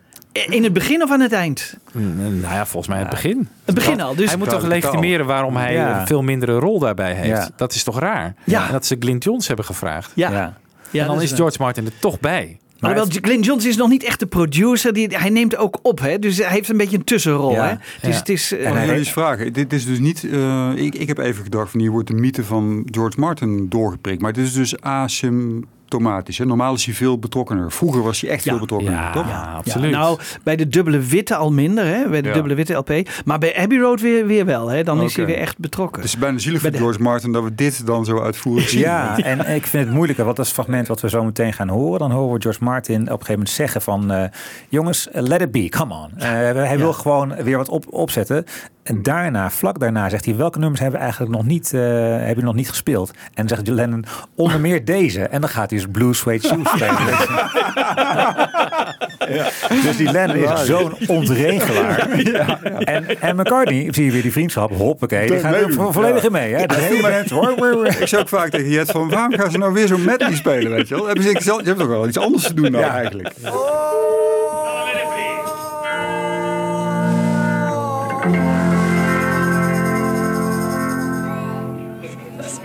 What ones haven't you done yet? A little thing that goes something like this. A one for a month, two for the show. Need to get ready now, go, cat, go, and don't you step on my blue suede. En dan, dan zie je George Martin als een boer met kiespijn een beetje lachen. En dat Ja. vond, vond ik zo'n ongemakkelijk moment. Ja. Waardoor ik me wel afvroeg van waarom... Ja, ik vond het nog zeg maar, aardig dat hij er dan nog is. Om iets te helpen om, weet ik veel, papier in een piano te leggen. Of dat, dat soort trucjes nog een beetje te komen. Hoe Ja, kan- maar weet je, waarom Michiel, hij zijn daar? rol is niet helemaal uitgespeeld. Het is niet zo dat ze hebben gezegd, je, Nee. kom hier niet meer of zo. We hebben je niet nodig. Nee, eh, John Lennon heeft wel zoiets gezegd. Maar ja, hij zegt, John Lennon zegt natuurlijk wel zoveel. Hè, en, en niet alles meent hij. En eh, de ene keer wel, en de andere keer niet. Want als ze bijvoorbeeld de- op de rooftop gaan, dan mixt hij de hele rooftop de volgende dag. wel daar, ja. Dat- dus dat doet hij wel. En zit hij ook beneden, Beneden, om ja. alles op te nemen. en dan, zo, hè? hè. Dus zijn rol is half-half. Hij, wilde graag nog bij betrokken zijn, maar eh, hij kan niet. Want ze hebben nog niet gezegd van Glyn Johns gaat nu alles doen. Nee, Glyn Johns zegt wel op een gegeven moment van ja, ik moet straks naar Amerika. Maar dan wil ik ook nog graag een dag nog even alles mixen van jullie. Dat ik een proefmix maak of zo. Dus dan betekent dat hij toch al wel een soort producer is. Maar ook weer niet helemaal. Het is ook niet echt uitgesproken. Ik denk dat het. Het is zo half-half allemaal. En, en, en in die schemering eh, acteert eh, George Martin. Ja. En die, eh, ja, die hoopt het. Want hij maakt wel de, de single Let It Be. En daar schrijft hij ook nog een heel arrangement voor. Ja. Dus daar is hij wel weer bij betrokken. Dus het, hij is er zo nee, maar dat half-half. allemaal postproductie. En ik heb het nu even over die maand in januari, dat, dat ze aan het repeteren zijn. Dan vind ik hem zo, vind ik zo ongemakkelijk om hem daar rond te zien lopen. Ja, Maar, maar zou daar ook de, de generatiekloof niet op zijn diepst zijn op dat moment? Kijk, dan zijn ze uit die, eh, die, die pakjes natuurlijk. Hè. Ze, zijn, ze hebben geen manager meer. De, de jaren 60 zijn echt aan het floreren. En je ziet dat zo'n man als George Martin, die, die mist die boot natuurlijk. Want die ziet er echt uit zoals ze in de jaren 50 rondliepen, lijkt mij. Ja. Ja. En dan, dan wordt het ineens ook wel awkward eigenlijk. Ja. De Ja. Beatles zijn echt vrije jongens. Hè? De, Ja. de baarden, lange haren. Ja. De gekste Ja. kleren dragen ze op dat moment. Ja. Ja. Dat contrast wordt verhevigd. eh. Terwijl hij jonger is dan Giles nu volgens mij. Ja, Ja. dat is heel Hij gek. zal Hij niet is, oud hij is ergens in de zijn, 40 is Ja, hij. ja, op ja, dat moment. ja. Best een jong gezicht heeft hij. Maar hij Ja. spreekt Ja. een beetje dat, dat BBC Engels en hij is in de pak en zo. Ja, dat is dat- echt een generatieverschil, hè? Maar als er een probleem is met de PA's bijvoorbeeld, die eh, te veel eh, microfoon. Nee, sorry, de versterker die eh, klinkt te veel door de microfoons. Ja. Weet je, heeft George Martin meteen door. Van Ja. ja, ja, Ja, ja, ja. moet je nieuwe PA's hebben. Ja. Jouw Ja. bas moet omlaag, John. Weet je, hij heeft het. Ja. Maar ja, hij is. Ja, of eh, ja, die, die, die piano moet klinken als een honky-tonk. Nou, dan komt hij met een krant aanzetten en, en, en schuift dat in die, Ja. in die piano. Ja, maar het dat- idee vind ik, eh, dat vind ik een productiegedachte om dat zo te willen laten klinken. Hè. Dat doen ze zelf. Ja, Dat, dat vond ik toch opmerkelijk. Ze Ja. zijn helemaal bezig met hoe die platen moeten klinken Ja. eh, straks. Ja. Dat Ja, is is natuurlijk al eerder, meer een daar- uitvoerder eigenlijk op dat moment. Ja, ja, van ja. wensen. Ja. Ja, vind ik ja. wel. Ja. maar wel sneu. Eh, Op een gegeven moment heb je medelijden met je, met hem eigenlijk. Hè? Ja, dat, dat, is ja. wat, wat ik had, ja. ja. Ja, dat, Ja. Had, dat had ik sowieso bij de hele film. Kijk, ik ben nu wel geneigd om McCartney, als ik mijn ogen dicht doe, voortaan met baard te zien. Dus het is ook een beetje toevallig dat we juist dit hebben zo uitvoerig. Je had ook, stel je voor, je had zo'n film gehad over Revolver. Dat zou ook geweldig zijn. Ja. Ja, Man. ja. Ja. Ja, Nee, overigens, Peter, eh, eh, gesproken, over Pepper, over nog de- even gesproken. White Album. Jammer, hè? Nee, maar nog even gesproken. eh, Zei jij dat, Michiel, dat er nog meer ligt in de Apple-archieven? Nou, ik zei Of dat zei jij dat? tegen jou. Zei ja, jij ja. dat? Wie? Ja, ik Ja, had een podcast ook uit Amerika gehoord. En die, een van die makers had gesproken met eh, Albert Measles. En eh, die hebben toen de first US visit van de Beatles in, eh, beeld gebracht. Daar documentaire over gemaakt. Hè, dat ze voor het eerst in, in februari 64 naar Amerika gaan. En eh, de, die kerel had gevraagd van, nou, ligt er nog wat op de plank, eh, wat extra materiaal? Ja hoor, zei Albert Measles, 40 uur. 40 uur. dus, eh, ik dus- denk dat meneer Jackson zijn volgende project al wel klaar heeft liggen, toch? ja. Dat is wel anders dan dit natuurlijk. Ja. Maar, dat, ja, maar dat is ook Ja. geweldig. Wel zwart-wit. Ja, Misschien oké. kan hij daar maar- nog wat mee. Ja. Ja. Oké, en en Peter, je hebt net gehad over hoe jouw beeld van McCartney is. Nou ben ik benieuwd naar hoe is jouw beeld van George Harrison. Want die, Ja. Hè, de- hoe die, we- bijvoorbeeld hoe die wegloopt en zo, hoe dat gaat. Nou, En daarna? Ja, nee, kijk, eh, altijd horen van geen ruimte, eh, nummers die eh, niet serieus genomen werden, dat neem je aan als je het leest. Maar als je ziet hoe die mensen met elkaar omgingen, hoe de Beatles met elkaar omgingen, voel je dat krachtenveld van eh, Lennon en McCartney heel sterk. En dan niet alleen maar creatief, maar ook het met een grap iets opzij kunnen zetten. Het, niet reageren op een opmerking. eh, het stemvolume alleen al. En dan is Harrison duidelijk de, de wat rustige, afwachtende timide man. Eh, zo komt hij over tenminste. Het is natuurlijk een momentopname, moet er altijd voorzichtig mee zijn. En hij moet echt vechten om, eh, om, om iets onder de aandacht te brengen. Ik heb daar, ik weet niet of dat je daarop aanstuurde, maar een, een fragmentje bij gevonden. Als hij toch wel iets, iets eh, over zichzelf, over zijn, zijn, zijn spiritualiteit eh, denkt te kunnen tonen. Dan vertelt hij over waarom ze naar eh, India zijn gegaan. Namelijk om het ware zelf te ontdekken. En dat was, is nog steeds niet gelukt, zegt hij dan een beetje prikkelend. Maar dat gaat volstrekt buiten het referentiekader Ja. en het denkeraan van McCartney. Die zie je dan echt denken van... Zweef nog even een verder in je eentje. Dat vond ik echt schokkend gewoon. Hebben jullie dat ook opgemerkt? Ja, dat me Pijnlijk. Ja, ja, ja, Dan dat had hij best aardiger kunnen zijn. Ja, dat is waar. Ja, nou volgens mij begint het met McCartney die zegt van we zijn niet onszelf. Als ik jou zie rondlopen, John, dan heb ik het gevoel dat jij niet helemaal jezelf bent. Daar, en, hè? en ja, Ja, precies. daar, en, in India. Ja. En dan zegt George van dat zou pas triest zijn als je daar niet jezelf bent. En dan komt hij met een redenering die ik dus niet, niet eens kon volgen. Ja, klopt. En dit dat valt helemaal dood eigenlijk. Dat valt dood, ja. Daar wordt hij eigenlijk door stilzwijgen een beetje eh, in de maling genomen, vond ik. Besides, thing, you know, we probably should have sort of. A Been lot more. ourselves. Yeah, a lot more, yeah.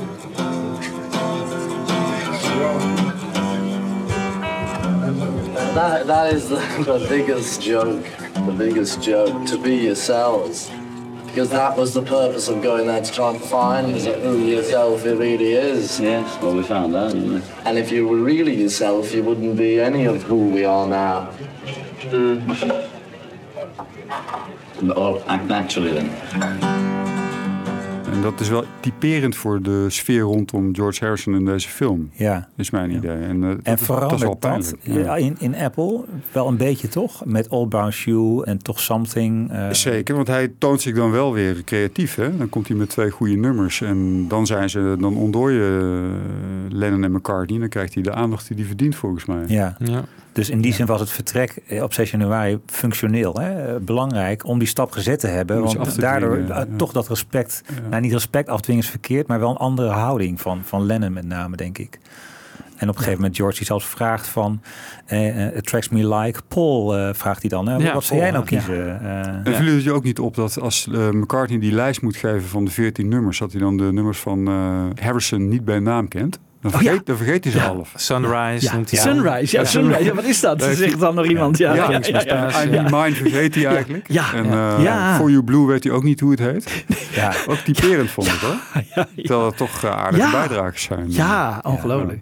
Zeg, en, en Peter, hoe kijk jij naar de rol van Ringo? Ik bedoel, eh, Nou ja, ook wel met een soort mededogen. Het, het lijkt mij toch wel een, een zware opgave om niet creatief te zijn binnen dat veld. Hè, dat er zoveel wordt gemaakt en eh, dat je ook ziet dat dat waardering oplevert. Hè. Als, als, als eh, Lennon met iets goeds komt, dan zie je elkaar niet opleveren en andersom. En als jij nooit iets bijdraagt. Ik vind hem wel een fantastisch drummer hoor. Het, je hoort wel Ja. dat hij de drummer moet zijn. Eh, maar ja, het, het- ik snap ook wel dat hij... Ja, we vinden hem allemaal een beetje suf overkomen. Maar als je geen nummers aanlevert, is het ook heel moeilijk om je staande te houden. We mogen blij zijn volgens mij dat hij daar immuun voor was, relatief. Want hij voelt zich op zich prima. Senanger dan eh, George Harrison lijkt het. ja. ja. Ja. Maar ik, ik neem het hem niet kwalijk. Eh, Op een gegeven moment komt hij met zijn eh, ene nummer, hè, of zijn tweede nummer wat hij oh maakt. eh, Octopus Octopus Garden. Dat is wel een ja. mooi moment. Ja, ja. En dan gaat de lammen gaat de blinde helpen, hè? Dat is ook wel mooi. Dan gaat dus George ja, Harrison ja. gaat hem uitleggen hoe hij dan Een soort... eh, het verder kan brengen. Ja. Ja. Ook Ja. schattig vond ik dat. Ja, en, en dan zie je George een beetje schaapachtig lachen. Naar, eh, ook naar George Martin toe hè, en naar John Lennon. John gaat dan achter de, de drums zitten. Maar dat is wel, wel een mooi moment. hè. Ja, dat is een mooi moment. een- ja. iets aandoenlijks Ja. dat hij het dan uitlegt. Zijn er eh, mensen in de entourage van de Beatles die jullie zijn opgevallen? Of een rol? Of, hè? Ik noem een eh, Mel, Evans of... eh, ik heb even, vooral, ja, ik ben een soort half verliefd geworden op Linda. Wat een Ah. schoonheid. Ah, Linda mooi, in hè? 1969, met dat sluike haar Ja. en een beetje die droevige ogen. Dat, wat een schoonheid. Echt, Ja, wel eh, mooi, Ja, Ja, ja. Heel fijn om naar te kijken. vaker aanwezig dan ik had gedacht eigenlijk. Ja. eh, hè? Nou, wat ik zei, eh, Joko viel mij op. Toch de wat mindere aanwezigheid van Joko dan ik ooit eh, had bedacht. Ja, Dat viel me heel erg op in die entourage. ja. En die, eh, die roadie, Kevin Harrington. Die, Kevin Harrington, ja, die rode jongen. Ja, Ja. Oh ja. Ja, En- Mel Evans ook wel on- ongemakkelijk ergens. Misschien ook omdat er gefilmd werd of zo. Maar je merkt dan ook wel de, de magnitude van de Beatles zelf. Hè? Dat, het, het, het stralende middelpunt van zo'n gezelschap, dat zijn natuurlijk die, eh, zijn Lennon en McCartney. Ja. Ja. En dat, Ja. dat heeft ook effect op die mensen eromheen volgens Ja. mij. Ja. Dat, dat- Ja. Je bent toch een soort ja, een meubelstuk, wil ik niet zeggen. Maar hey Mel, kun je even een paar schoenen... Neem anders 15 eh, stel maat 41 mee, weet je wel. Ja. Daar had trouwens Hersen vooral een handje van. hè. Die loopt uit het orders uit te delen. Dat dan weer wel. Ja, Ja, ja, met ja, die ja, ja. vlinderstreek natuurlijk. Ja, als, ja, eh, ja, ja. Ja, ja, ja, ja, ja, ja, ja. Verzin je het ook, hè? En wat ze willen eten en zo. Ja, eh, ja, ja. ja. En, maar hij moet ook voortdurend schrijven. Hè? Dan moet hij tekst opschrijven. Van, eh, dan verzinnen ze weer een zin en dan moet hij dat opschrijven. Je mag erbij zijn, maar er Ja. zit wel een prijskaartje aan. Ja, en dat hij dan op een gegeven moment die Across the Universe acetate moet eh, ophalen. Die dan op het pick-upje wordt eh, afgespeeld daar. Zodat ze het één keer kunnen spelen. Ja, ja, dat is Weet je hoe dat zat trouwens? Heb ik me afgevraagd. Wordt dat nou nog opnieuw opgenomen, dat nummer? Want Nee. het is gewoon al klaar en het komt op Let It Be. Het- De oorspronkelijke opname uit februari 68. Die eh, wordt door Phil Spector voorzien van eh, orkest. Ja, en langzamer afgespeeld. Ja, die is al een jaar eerder Ja. opgenomen. Oh, ja, Ja, oké. En die Ja. moest dus Ja. op de plaatsen omdat hij één keer gespeeld was in de film. En dat fragment is toen gebruikt door, eh, in de oorspronkelijke film. Ah, dus de soundtrack moest Ja. aansluiten. Ja. Net als I'm In Mine. Dat is Ja. in 1970 zelfs nog opgenomen. Die maakt hij Ja. op het laatste af, hè? Ja, laatste Ja. Wat vonden jullie van de rol van die regisseur eigenlijk? Want die is natuurlijk ook nadrukkelijk aanwezig. Hè? Die zit Ja. de hele tijd te zeuren over... Ja, jongens, wat gaan we nou doen? Met zijn sigaren En zijn appelwangjes. en zijn appelwangetjes. Ja. En zijn ideeën voor een eh, ik moet ook zo lachen, dan, dan, amfitheater. dan, dan- dan gaan ze boven op het dak kijken. Dan moet hij helemaal gesleept worden op dat dak, weet je wel. Dan trekken Ja, ze hem zo mooi, helemaal. mooi beeld. Is dat, Ja, dat is een mooi beeld. sigaar in zijn mond, hè? Zo, die zo eh, over die rand heen wordt gezult eigenlijk. Wat, wat een film ook. Wat een film ook, hè? Ja. Ja, ja, ja. ja. Wat mij opviel is dat de Beatles zelf nog niet in de gaten hebben hoe iconisch dat dak eh, optreden is. Want ze Ja. twijfelen er tot op, als ze klaar zijn, zijn ze zelfs nog ontevreden erover. Terwijl natuurlijk, Ja. het had niet beter gekund. Nee, nee, nee. Nee. nee. De zo Nee. low profile en toch Ja. zo opmerkelijk en uniek. McCartney nerveus, hè? Dus op een gegeven moment staat er een zin van... de Beatles twijfelen of ze het dak nog opgaan, überhaupt. Hè? Zelfs op, eh, op de dag zelf. Terwijl ze al bezig zijn met Ja. het installeren en zo. Hè? Ja. En waar ik, Ja. dat is, is, zijn dat een- de, de zenuwen bij McCartney? Want volgens Ja. mij de rest eh, wil wel. En, Oh. en nou, volgens mij voelt McCartney tot heel lang voelt hij er niet zoveel voor. Eh, probeert hij de anderen mee te krijgen, maar dan zegt Ringo op een gegeven moment, nou, ik vind het op zich wel prima. Ja. En George, Ja. ja, als het moet, Ja. dan moet het. En, eh, Ja, ja. zij- Het plannetje van McCartney om... Die heeft nog een heel betoog van tevoren, de dag van tevoren Ja. volgens mij. Van, ja, Ja. moeten we dit wel doen? Ja. Maar hij zegt ook van als wij met onze rug tegen de muur staan, zijn we Zijn op ons best. Wat ook Mm. bleek, hè? Want Ja. die uitvoeringen op het dak zijn haarscherp. Ja, ja, Ja, die zijn aanschrijven. Ja, dat is ongelooflijk. Dat is ongelooflijk. Ja. Maar wat ik mis is de hele opbouw van het dak. Hè? Want er moet een kraan zijn geweest. Met, die moet al het hout naar boven hebben gesleept. Maar er is een hele stellage gemaakt dat ze niet van het dak af kunnen vallen, et cetera. Ja, maar is dat gefilmd? Dat Oh. weet je Ja, niet, nee, dat hadden ze eigenlijk moeten filmen, toch? Nee, dat hadden ze moeten filmen. Wat ze wel eh, gefilmd is dat op een gegeven moment alle technici eh, achter de instrumenten van de Beatles zitten. Vond ik wel heel grappig. Oh ja, ja. Oh ja, Waaronder Chris Thomas, ja. Ja, ja. ja. Neil Espinel vind ik ook een beetje afwezig eigenlijk in de film. ja. Oh ja. Die moest Dennis O'Dell eh, komt, af en toe, komt af en toe. eh, hè. Ja, Dick James komt dan langs. Peter Brown zie je ook nog even. Peter Brown zie je nog even. Ja, ja, ja. Ik had gehoopt dat je die Williams, die eerste manager, want daar is een foto van, hè, dat, die, Ja. eh, dat, dat daar beelden van waren, maar dat, dat helaas niet. Maar wel Fraser, hè, die, die, die Robert Fraser. Robert Fraser, die Ja, kunst. kunst. ja, dus ze komen allemaal ja. op bezoek, hè? Ze komen allemaal even langs, even kijken en dan weer weg, eh, waarschijnlijk. Hey, en wat zou nou zijn dat het zoveel uitmaakt of ze opnemen in Twickenham of eh, in dat Apple-keldertje? wat, dat maakt zoveel uit voor de sfeer in de band. Akoestiek, temperatuur misschien. Ja, Eh, ja. Het is koud, hè? Ja, Toch? ja, Die, eh, dat hoor je, ja. Misschien toch eh, niet meer zo heel vroeg beginnen, wat ze erg een hekel aan hadden, dat soort dingen. ja. Ja. Eh, een hele grote ruimte is dat natuurlijk. Hè? En dan, ze verzopen een beetje in die, Ja. in die, in die hal. Hè? ja, En, en dit, dit was eh, kleiner. Ja, dus De ik. film wordt ook leuker als ze zeker. daar zitten in die tweede, in Ja. die Apple Studio. Ja. ja.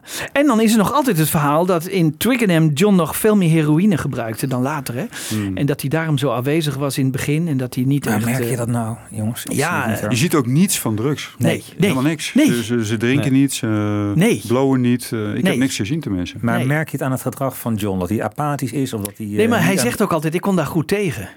Ja, maar je Ja. weet ook niet hoeveel hij nam misschien. Misschien nam hij maar wel kleine hoeveelheden. Nou, hij heeft op een gegeven moment in Twickenham een dag hè, dat hij eh, door de Canadese televisie wordt geïnterviewd. Ja. En dan ziet hij Ja. gelijk bleek. Ja, dan zie je Ja. gelijk denken: dan moet hij naar het toilet. Moet hij naar het zo. toilet en gaat hij waarschijnlijk overgeven. En daarna is het volgens mij voorbij. En, ja, Maar in de film, eh, deze het- docu, valt het helemaal niet op. nee, valt het niet op. Valt het Nee. niet op. Nee, Ik dus vond hem in het begin heel innemend als hij dan zo'n beetje laat aankwam. En dan moest hij nog op gang komen. Dan waren zij al druk bezig en dan werd hij gefilmd. Dan zag je dat beetje dat eh, berustende, vriendelijke gezicht van Lennon. Ik heb, ik heb in die zin ook een ander idee over Lennon gekregen. Ik vind hem veel aardiger dan ik dacht. Overkomen althans. Ja. Oh ja. Ja. hij, is, hij is meegaand. Hij lost inderdaad alles op met, eh, met humor. Ja. Hij valt niemand zomaar hard aan eigenlijk. Nee. Dat is McCartney heeft daar meer een handje van. Dat, dat, dat vind ik echt eigenlijk een baasje. eh, In Ja. de zin van Ja. de kleine signaaltjes, weet je wel? Ja, ja. Ja, ja had eh, Lennon cynische verwacht of zo? Ja, harder, eh, directer. confronterender. Ik vind hem vaak eh, afwachtend en eh, laat ook mensen gewoon eh, praten. Dan zit hij gewoon een beetje te kijken. Ja. Ja, zeker. Die Ja. discussie met eh, George en zo, daar mengt hij zich helemaal niet Nee. in. Hè? Nee. Nee, het is gewoon stil. Die moet het zelf oplossen. Ja. Ja. Ja. Ja. Ja, of is toch een soort onverwachte bescheidenheid of zo. Dat hij niet per se altijd het hoogste woord hoeft. Het zou ook kunnen. Maar... Ja. Ja. Ja, dat Ja. heeft McCartney dan wel veel meer. Toch? Ja, die zit er Ja. weer op. Ja. Maar ja, als McCartney niet zich eh, zo had gedragen, überhaupt in de Beatles, als een beetje het baasje, mensen die zegt, eh, of iemand die zegt van kom op jongens, we gaan weer wat maken, Ja. dan was er volgens mij ook niks gebeurd. De Beatles Nee. hadden op dat Nee. moment, zeker op dit moment, dat zie je, gewoon iemand nodig die de boel eh, draaiende houdt en zegt van kom op jongens, Ja. Ja. En opnemen. toch is hij aan het eind En het is nog nooit een leuke ontevreden. rol. Hij, want hij, de rooftop vindt hij toch een beetje een slap einde van het project. Hij zijn, we, op een gegeven moment zegt hij zo een beetje tussen de regels door van we zijn wel de Beatles. We moeten met iets Climax. Ja. ergens, maar hij weet niet wat. Nee, hij wilde een raket laten opstijgen Ja. en met publiek en alles. Hè. Dat, dat, dat Maar was zijn het En, ja. en dit hij was zoekt een vorm die hij niet vindt, waar hij geen draagvlak voor vindt. eh, Ja. Met Ringo die niet wil vliegen. En, eh, Ja. Nou, hij dat- ziet het understatement van de actie nog niet. Hè? En dat snap ik ook wel. Dat zien Ja. wij wel heel duidelijk. Ja. Maar Ja. zij zien niet dat, dat, dat juist die beknoptheid en die beperktheid zo Nee. sterk eh, uitpakt. Misschien is het met de jaren iconischer geworden ook. Hè? Denk het ik, ja. dakconcert. Ja, ja, ja, Dus, dus, Maar en- hoe slecht voorbereid was dit project eigenlijk? Hè? Dat merk je nu ook eigenlijk net zoals Magical Mystery Tour. Dat je daar dan niet van geleerd hebt. We hebben gewoon geen idee wat ze doen. Nee, eigenlijk. nee, nee. Wordt dit nou eh, dat we Ja. gefilmd worden terwijl we een album maken? Ja, Of wordt dit film? een televisieprogramma? Later wordt het weer een. Ja, maar dat is ook eh, wel heel moeilijk. Hè? Wat kun je anders dan eh, LP's maken? Dat zeggen ze op een gegeven moment ook. Wij, zeggen, wij Ja. maken elke keer weer Ja. een LP. Maar wat, dat doet nog steeds iedereen. Ja. Ja, Hoezo zou je elke keer weer een Ja. nieuw soort medium kunnen vinden ook? ja, maar Wiebo misschien ook bedoeld van. Nou ja, ze weten eigenlijk niet. eh, hè, want eerst is het een televisieprogramma. En ja. dan is het Ja. een Ja. film. Ja. Hè, en, en, eh, en dan denken ze. Oh ja, want dan hebben- zijn we gelijk van die derde film af. Hè, die ze nog eh, eh, Ja. moesten maken. Dus. eh, Maar komt het ook niet omdat ze de deadlines gaan missen? Want ze hebben op een gegeven moment zitten ze ingeklemd in die studiotijd. Hè? En Ja, het is er gewoon ja. nog niet af. Dus Ja. dat moeten ze ook bijsturen Ja. in een... Ja, Nou, ze dat- zitten- En Ringo gaat filmen, dat is eigenlijk Ja. het probleem. Die, ja, die- en die- Glyn Johns moet Amerika. Ja, Glyn weg, Jones ja. moet naar Ja. Steve Miller Ja, ja. En, en, en, en, Ja. en Ringo moet naar Magic Christian aan het eind van de maand. Ja. De, de, Ja. de, eh, hoe noem je dat? De acquisiete of zo. Die worden al binnengereden van Ja, de ja, film. de Is in. Twickenham, hè? Ja. Die plek waar Ja. ze opnemen, daar wordt die film ook Ja, opgenomen. Ja. Daarom is Ja. die studio er al Ja. open. Die is Ja, gewoon geboekt in ja. verband met de Ja. Magic Christian. Wat ik dus ook wonderlijk vind, dat de Beatles dat niet kunnen afdwingen. Ik, ik dacht echt van, nou ja, we pakken er gewoon een maand bij. We zijn Ja, de Beatles. precies. Hè?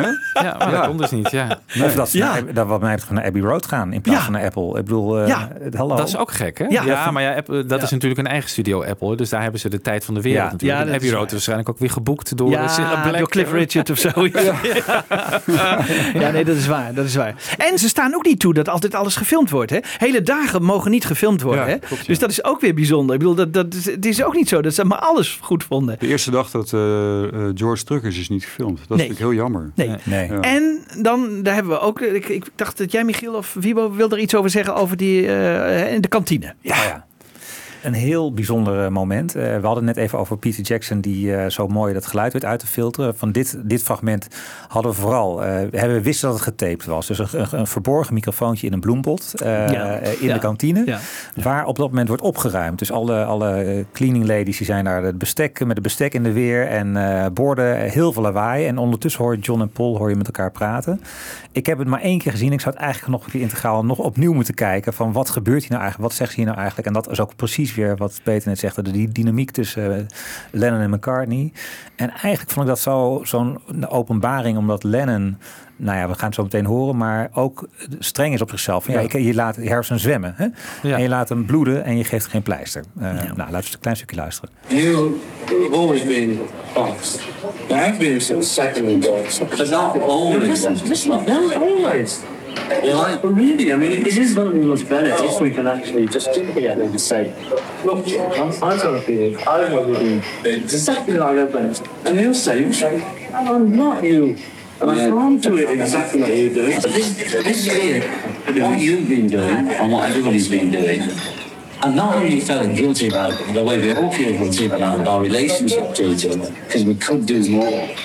I'm not, I'm not putting any blame on you. You suddenly realise this, you- because was my game, you know, but the, the goals were still the same, self-preservation. I know well I can't let blame do what you want and yours too, you know. Yeah, I know. We. We, if we do want I can go along with that because the policy has kept us together. I don't know, know. See, I'm just assuming he's coming back. That. Assuming he's coming back. If he isn't, then, if he isn't, then it's a new problem. Nou, het gaat dus ook een beetje over de, eh, ja, wie is de leider in de band. Hè? Dat vind ik ook zo interessant. Ja. Eh, Ja. McCartney zegt van, jij was toch altijd de Ja. leider? En, ja, jij, eh, hebt, ja. bent het nu, nee, second boss. Nee, Nee. jij bent het. Ja. Ja, ja. Ja, ja, ja, Ja, dat is ook heel altijd nog tegen hem op, hè? Wat, we uit derde hand hebben, dat wordt door het, de hoofdrolspelers zelf uitgesproken. Ja. Ja. Maar, maar begrijpen jullie, dit is onderzoeksjournalistiek binnen de rock'n'roll eigenlijk, dat ze dat hebben gedurfd om maar zo'n Ja. microfoontje te verstoppen? Nou, dat verbaasde mij ook. dat kan je al bij rechtszaak Ja. komen te staan. Ja. Ja, Ja. ja. Want dat verbaast me. Want ze moeten hebben geweten bij welke tafel gaan ze zitten. Dus daar moeten ze, hè, en, en er moeten allemaal, het is bijna spionage. Ja. En je hoort ook dat het geluid slecht is geweest, want hij eh, heeft het echt verbeterd. En hij heeft het heel snel achter elkaar gezet. Hè, Dus- zodat je toch, en dan met, met tekst eh, Ja. in beeld. Ja. Ja. Mooi gedaan, hè? Ik hoop Ja, dat, dat is mooi Lewison, gedaan. dat Lewison ook eh, weet straks in die biografie wie dat dan gedaan heeft. Ja, ja. Want dat zou echt Ja. interessant zijn. Ja, dat ik zou denk dat dat interessant zijn. toch eh, meester Appelwang is hoor, die dat... Ja, eh, hè? Ja, zeker. Lindsay. Hawk. Oh ja? ja. Ja, die heeft het gedaan. Ja. Ja, hè? Dat ja ook maar dan, eh, dan, ik vind het knap. Ik vind het knap. En we wisten er niks van, hè? komen te staan.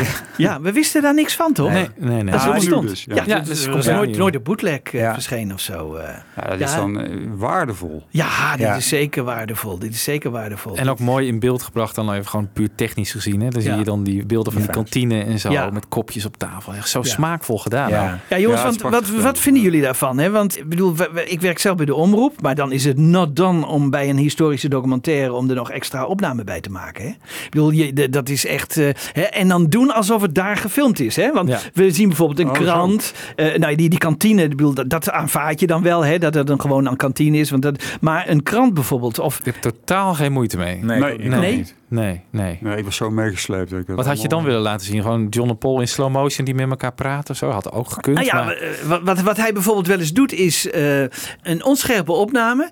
Daar zet hij dan een microfoon bij. En die, zit, die is scherp. Dus dan aanvaard je een onscherpe opname. Dus op zich is het een handige truc. Maar had het is, gekund. Hè, maar- Ik vind het heel smaakvol gedaan. En eh, als ze dan een beetje die kantine laten zien zoals je er toen heeft uitgezien. Ja. Dan neem ik dan aan dat ze daar ook wel een beetje onderzoek naar gedaan Ja, hebben. ja. Dan vind ik dat Ja. totaal aanvaardbaar. Waar ik mij meer naar aan stoorde niet, maar ik begrijp het ook wel. Je hebt natuurlijk 150 uur aan audio-opnames en maar 56 uur aan video. Dus heel vaak hebben ze Ah. ook audio gebruikt die interessant is om in een documentaire te doen, maar daar hadden ze geen beeld bij, Nee. want het is niet gefilmd. Nee, dus dan zie je luistershots. Ja, dan zie je luisteren. Maar dan zie je soms ook wel eens monden bewegen van Ja. eh, Ja. Paul, terwijl je een ander geluid hoort. Ja. Dat vond ik een beetje Ja, ja. hmm, Ja. verwarrend. Ja. Verwarrende beleving. Ja, dat wordt in het begin al gezegd. Van soms hebben we er geen audio bij, dan Ja. hebben we de meest gepaste beelden erbij. Ja, ze hebben zich wel verantwoord. Ja, ze hebben zich wel Ja, verantwoord. Ja, ze Ja, hebben het had ik toch niet willen missen, Wibo. Dus, nee, eh, dat is zo. Nou, wat ik ook opmerkelijk vond, is dat er toch verhaallijnen zich ontvouwen. hè. Je hebt eh, toch het idee dat je naar, ge- niet, Ja. niet geplot, maar eh, het is niet loos. Ja. Eh, Zeven uur lang word je toch aan het Ja. eh, Ja. in spanning gehouden om, over allerlei dingen. Ja. Er komt George terug, gaan ze het dak op, al dan niet, krijgen ze al die nummers af. ja, er zit een soort drama in. ja, Ja. vind ik wel. Dat moet je als schrijver ook aanspreken. Of, of- Zeer. Ja. Ik vond Ja. het heel knap om dat uit zoveel materiaal samen te stellen zonder dat het gaat vervelen. En het is ook echt een verhaal. Hè? Ik bedoel, ze beginnen met het idee, ze, moeten, ze hebben een maand. En binnen een maand moet er iets, moet er een product liggen aan het Ja. eind. En de vraag is wat het wordt en hoe het gaat worden afgesloten. Ik Ja. Dit is ook gewoon een... Tussen de twee creatiefste eh, Ja. muzikanten aller tijden zo ongeveer. Ja. Dus het is ook eens een keertje Ja. spot on. Eh, Je Ja. zit te kijken naar Ja. mensen waarvan je dat ook wil weten. En mooi ook met die kalender de hele tijd in beeld. hè, Dat je ziet, ook goed. weer een kruisje. Ja. Maar het komt Ja. steeds dichterbij. Ja. En, maar god, dus waar staan ze nu? Ze hebben nog helemaal niks. Ja. Oh, Ja. wij hebben altijd 5 mei 1967 in ons hoofd, hè? weet je wel? eh, Paul scheert zijn snor Ja, af. en ja? Nu, nu weten we ook 28 januari 1969. John Lennon wast zijn haren. Zo. De dag daarvoor heeft hij heel veel met hele vettige plakhaar. plakhaar en daarna heeft hij... Klopt, ja. Hij heeft zich ges- eh, gesneden bij het scheren. Ja, ook ja. Ja, Oh, hier heeft hij dan zo'n wond. Ja, ja, ja. Ja, en McCartney zit dus de hele tijd in zijn haar. Hè? Dat die, die wil die baard er gewoon zelf afhalen, lijkt Ja. het wel. Hij zit het te plukken. Het is Ja. Heel merkelijk. En volgens mij heeft hij hem een paar weken later ook af, toch? Die Ja, baard. begin februari is het er al af. Ja, Ja, ja, dat is niks voor hem. Wat ik, eh, misschien kunnen we daar nog even naartoe. eh, eh, wat ik een hele leuke scène vond, was eh, Paul Bond. Hè? Dus dat is een klepperloder. Dus dat is die man die dat klapbord eh, de hele tijd voor de camera houdt. En die staat dan naast McCartney. En die gaat hem gewoon vragen van, nou ja, hoe, hoe ontstaan nou die nummers en zo? Hè? Van, hoe schrijf je die op de gitaar? Wat, wat wij allemaal wel, wel eigenlijk aan, aan Paul eh, zouden willen vragen. En dan komt McCartney, ja, ik heb vanochtend nog eh, dit nummer gecomponeerd. Dat is dan Backseat of My Car. En onlangs heeft hij dus dan nog gemaakt eh, It's For You. en dat, dat heet nu Song For Love of zo. Maar er zijn twee prachtige nummers. En die, die, ja, die, die Schudt hij gewoon uit zijn gewoon mouwen. uit Ja. zijn mouwen. Dat vind ik echt Ja. ongelooflijk. Misschien kunnen we daar even naar luisteren. Do you write your, your songs at the piano or on the guitar? Whatever I'm around, you know. They don't just sort of come in your head kind of thing. Yeah, sure. Oh, in fact, I had one this morning. Driving in the backseat of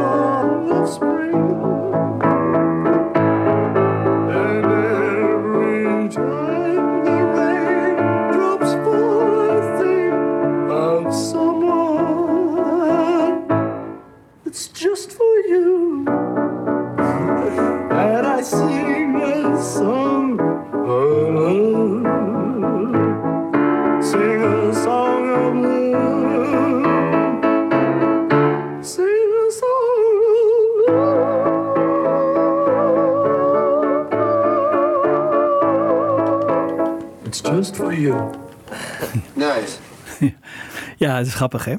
Maar we zeggen dan dat Lennon heel moeizaam tot nummers kwam hè? en McCartney makkelijk. Maar ze hebben ongeveer allebei evenveel nummers bijgedragen aan de Beatles. Het is natuurlijk niet zo dat dit nummers waren die zomaar even op Abbey Road konden volgens mij. Nee, dat is waar. Dat is waar. Ja, maar het is Nee, wel zo dat. John natuurlijk aan het begin van het project bijna niks had hè, Nee. aan nieuwe nummers. Don't Nee. Let Me Down in een bepaalde embryonale vorm. Ja. Die ze helemaal met elkaar arrangeren ook. Ja. Geweldig om te zien. McCartney draagt echt bij ook, zie je dan? Ja, ja, zeker, zeker, zeker.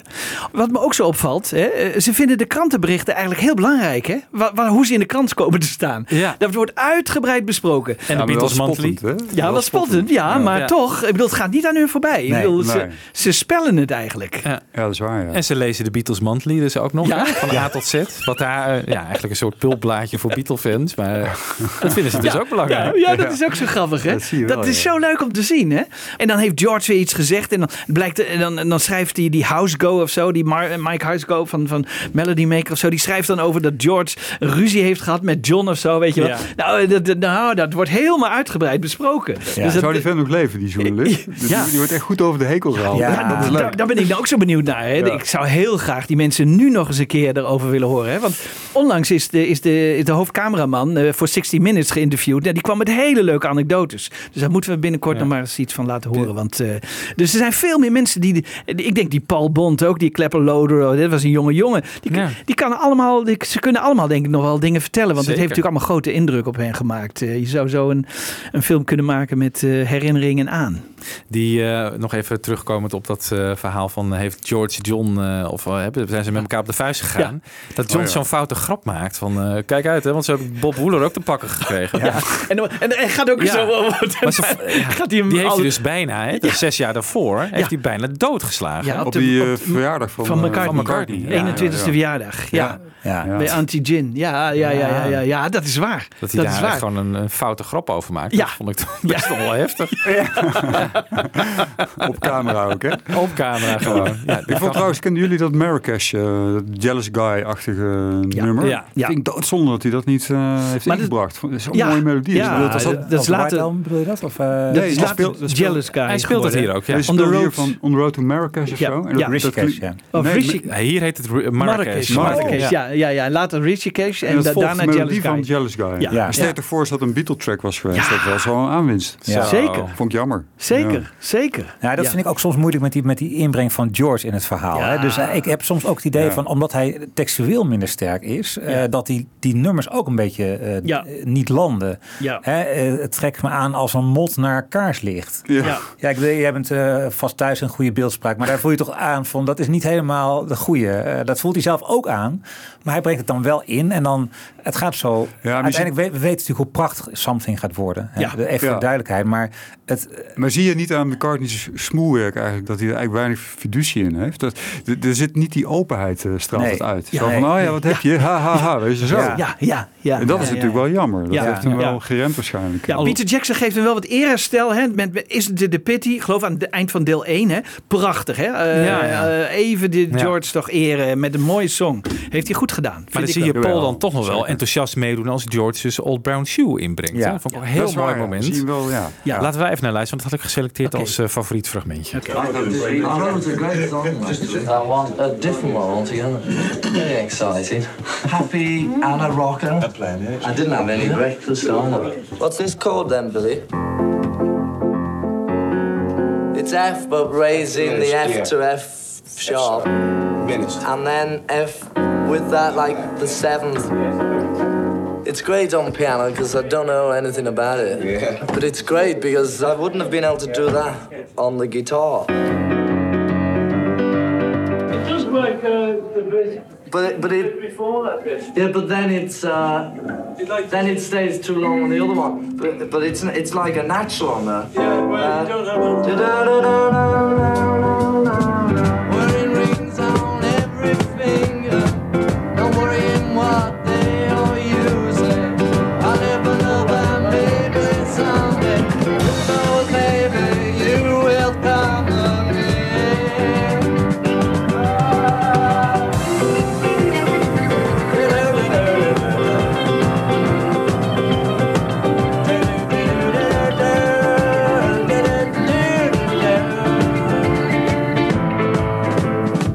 Piano's very difficult, aren't they? Ja. Ja, hij Dat doet hij het toch ook wel. leert gewoon piano spelen. En daarna staat Ja. het gewoon op een single, Ja. weet je wel. Van, hey, eh, Billy, wat voor akkoord is dit? Ja, ja. Minimalistic uh, Maar dan dat, ook, dat, dat gitaargeluid op het eind, hè, dat die solo, dat is McCartney die dus op een rechtshandige gitaar Oh, linkshandig soleert. Ja. Dat- Hoe doe je dat? Ja, ja. Maar Ja. bizar. Dat vonden Jet en ik ook eh, opmerkelijk hoor. McCartney is wel eh, muzikaal gesproken toch ook wel de sterkste. Hè? Hij kan alles. Ja, hij kan alles. Ja. Hij kan alles. Ja, Ja. en Lennon compenseert dat met originaliteit en eh, teksten waarschijnlijk. En ook wel die solo's op Get Back zijn prachtig. Maar McCartney kan gewoon alles. Is gewoon, eh, maar ik heb sowieso van elkaar niet een soort beeld gekregen van een allround. Natuurlijk, hij is hyper intelligent. Hè. Dat wordt misschien ook niet vaak genoeg benadrukt, maar dat is hij gewoon. Hè. Dus hij zou bij wijze van spreken ook, eh, weet ik veel, als iemand een president van een land moet worden, dan, dan was McCartney de meest geëigende kandidaat van de Beatles. En dat heb ik ook hier, als je hem soms zo volwassen hoort omgaan met de dilemma's waar ze voor staan. Eh, bijvoorbeeld, eh Joko komt in de groep, hè, die komt erbij. En hij, eh, Oh ja. George gaat, gaat er tegenin. Hè, komt in de krip, helemaal geen zin in, eh, moet er niet bij zijn. Dat levert dus frictie op tussen John en George. En toen McCartney heeft meteen door van, jongens, dit is zijn nieuwe liefie. Eh, en je kan maar beter meegaan. Als je hem erbij willen, willen, willen houden, dan moeten we haar erbij nemen. Want als je moet kiezen, dan Dat- kies je voor Joko, zegt hij. Ja, precies, zegt hij ook nog. Zegt hij, ja. Later gaat het ook weer over de film. Eh, dan zegt hij van, eh, George is tegen filmen. Maar je moet niet in absolute zin zeggen, ik ga nooit meer een film opnemen. Nee, we gaan niet nooit meer eh, Help of Hard Is Night doen. Maar we zijn nu toch ook weer met een film bezig, weet je. Hij is ook zo intelligent, ook in hoe ga je het nou dit, dit schip ook varende houden. Ja, ja. En hoe Ja. houden we. Sociaal het hele, ja. heel erg. Ja. Ja. Dat Ja. is Zeker op. Ja, absoluut. Ja, ja, ja. Ja, ja, het beeld van de man die de Beatles bij elkaar wilde houden, wat hij zelf altijd zegt, dat zie je hier gewoon ook echt Ja, duidelijk. ja, ja, ja, me. ja. De PR-man ook binnen de groep. hè. Ja. Ja. maar dat hij zo, hij is gewoon verliefd op de Beatles. Hij wil zo Ja. graag dat Ja. dit bij elkaar blijft. Ja. Ja. Daarom Ja. doet het ook zo verdriet. Ja. Ja. Hè? Ja. Dat het zo misgaat in het begin. Als je Ja. het op zijn konto zou schuiven, dat vanaf eh, de dood van Epstein, zeg maar, wat er verschenen is, door hem mede komt, is nogal een belangrijk deel van de Beatles ook. Ja. Vind ik. Ja. Hè, White Album, eh, Abbey Road, Let It Be, Tuurlijk. Magical Mystery Tour. Ik, dat is niet het zwaartepunt per se, maar zeker niet onbelangrijk. Nee. Zo. Nee. Zo. Nou, eigenlijk wel een beetje het zwaartepunt misschien.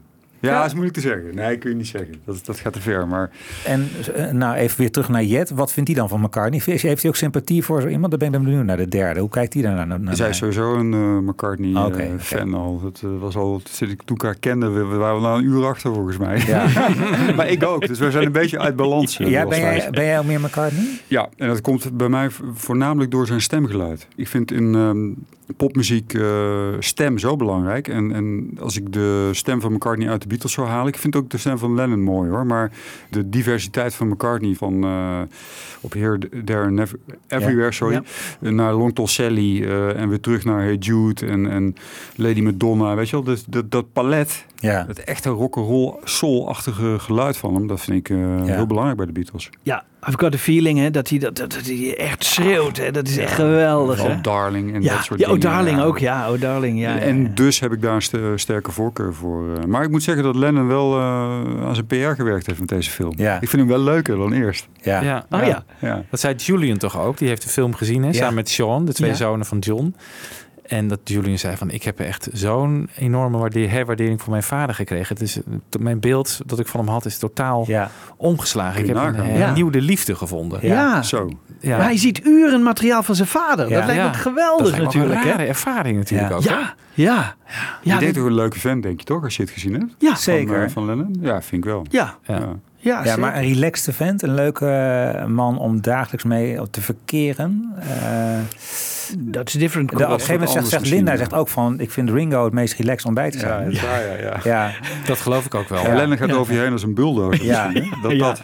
Ja. En McCartney ook trouwens. Ja. Ja. Ja. Die mannen zaten natuurlijk ook in het zadel van de wereld. Hè? Ja. Wisten natuurlijk dat ze de meest aanbeden mensen van, eh, van, van de planeet waren. En Ja. het blijft dan maar eens ook normaal.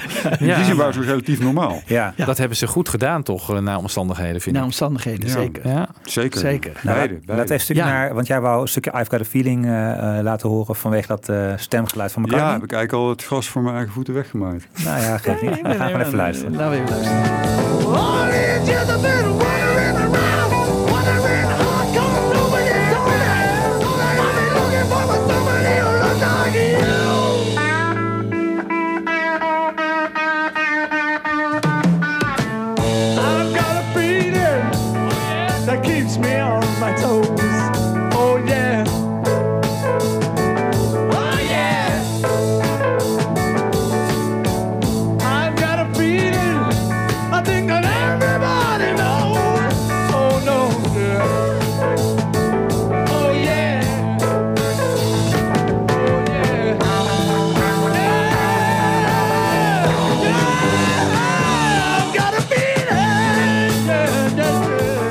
Peter, zeg ja, nou, nou, een soort eh, lofrede op de stem van McCartney vind ik wel interessant. Ik, ik ben zelf een groot eh, Elvis-liefhebber. en naar mijn idee, eh, en dan alle grote stemmen in acht nemend... van Aretha Franklin tot eh, eh, Robert Plant, eh, nou ja, eh, Freddie Mercury... Elvis en eh, McCartney zijn eigenlijk de enigen die echt als een andere zanger tevoorschijn weten te komen. Hè? Als je Elvis Jailhouse Rock naast Is Now or Never houdt. Zo breed heeft McCartney het nou ook weer niet. Maar ik vind eh, als je zijn rock'n'roll stem neemt, eh, She's a Woman, en je legt dat naast zijn be balladeerstem, dat is ongekend. En dat is een van de grote krachten van McCartney en daardoor ook van de Beatles. Ze hebben ook eens een keer gewoon Lennon en eh, Harrison op de achterhand. Een beetje Achterhand. Achterhand eh, is een slecht gekozen woord. eh, Dat kan alleen een McCartney-fan zeggen. Maar het is wel zo. Ik ken behalve Elvis en Paul McCartney niemand met zo'n range en zo'n Nee. verschijningspalet eigenlijk. En daar hou ik enorm van. Ja. Ik ben dan Zelfs wel... Sam Cooke gaat vervelen na 30 eh, keer dezelfde soort stem. Ja. En McCartney natuurlijk zelf ook een groot Elvis-fan. Ja. Ik ben er toch wel, want Elvis schreef zijn eigen nummers toch eigenlijk niet eh, in de praktijk? Nee, nee, nee, Nee. Als dat zo was, dan zal ik hier niet eens. Nee. Dan had ik mijn neus opgehaald voor deze. Dat, dat was ongelooflijk geweest als hij ze allemaal zelf geschreven had. Ja. Maar heb je dan toch, want je zegt Elvis staat voor mij emotioneel wel, wel boven. Eh, ik zou dat eh, in die zin moeilijk vinden als ik ook nog ik, het besef erbij dat McCartney het ook allemaal zelf geschreven heeft. Ja. Dat vind ik zo Nee, daarom... ongekend meer brengen. Maar Ik kan niet met droge ogen zeggen dat ik eh, de Beatles vind onderdoen voor Elvis Presley. Eh, De, de Beatles zijn groter en eh, knapper. Maar inderdaad, die emotionele lading die ik bij eh, Presley heb, die heb ik nou eenmaal niet bij de Nee. Beatles helemaal. Maar het, het is close hoor. Het zijn Ja. wel mijn favoriete artiesten. Maar ja, dat, dat heeft nu ook geen zin om het hier te gaan uh, Nee. uiteenzetten, lijkt me. Het is ook geen armpje drukken. Nee, ik Nee. ben, meer, ben meer benieuwd. Ehm, Joko, eh, had je nog wat over, Janke? Ja, nog eh, grappig. Nee, die, die Joko die houdt zich eigenlijk heel stil. Hè? Ja. eh, hebben we het al over gehad. Maar die gaat toch nog even één keer los na de, het vertrek van Harrison. En dan gaat ze weer schreeuwen. En dat, dat nummer dat heeft ook een naam zelfs. Dat verbaasde mij ook. dat heet Freak Out Jam. En die wordt geschreven onder de credit van Lennon McCartney Ono. Dat verbaasde mij ook weer. Hè? Dat- Hmm. Die credits vind ik wel heel interessant, maar daar, mo- daar moeten we het nog over Terwijl, hebben. terwijl Ringo ook meedeed, toch? Of niet? Die krijgt geen credit. Wat is dat nou weer? Ja, dat is keihard. Ja, ja, ja. en Dig It is bijvoorbeeld ook weer op hun vieren. Hè? Ges- Ja. Waarom dat zo is, ik, dat begrijp ik nooit helemaal goed. Maar, goed. Jams, ja. Eh, maar ik vind het dan wel heel erg leuk dat eh, Heather, hè, de dochter van Linda, dat die daarna een soort parodie gaat geven op, eh, op Yoko. En daar moest ik wel erg om lachen. Dus eh, Oh. dat vond ik wel heel erg leuk.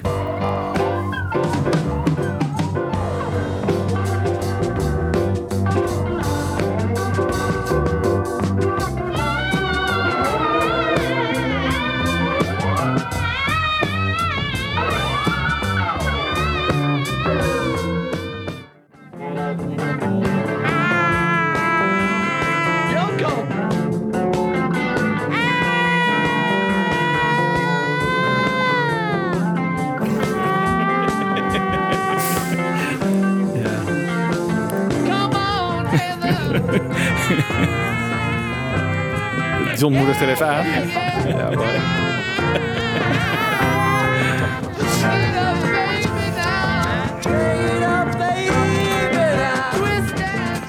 Leuk. Mag ik iets over Joko zeggen? Ja. Iets positiefs. Wat ik, wat ik toch vind is dat eh, door de komst van Joko, de Beatles, eh, want die komen natuurlijk net niet uit die Summer of Love. Hè. Ze, ze, natuurlijk, ze hebben hem mede gedefinieerd, maar ze zijn natuurlijk iets ouder dan de Birds en, eh, en noem maar op. Zij maakten hun toch ook weer een beetje ja, echt avant-garde.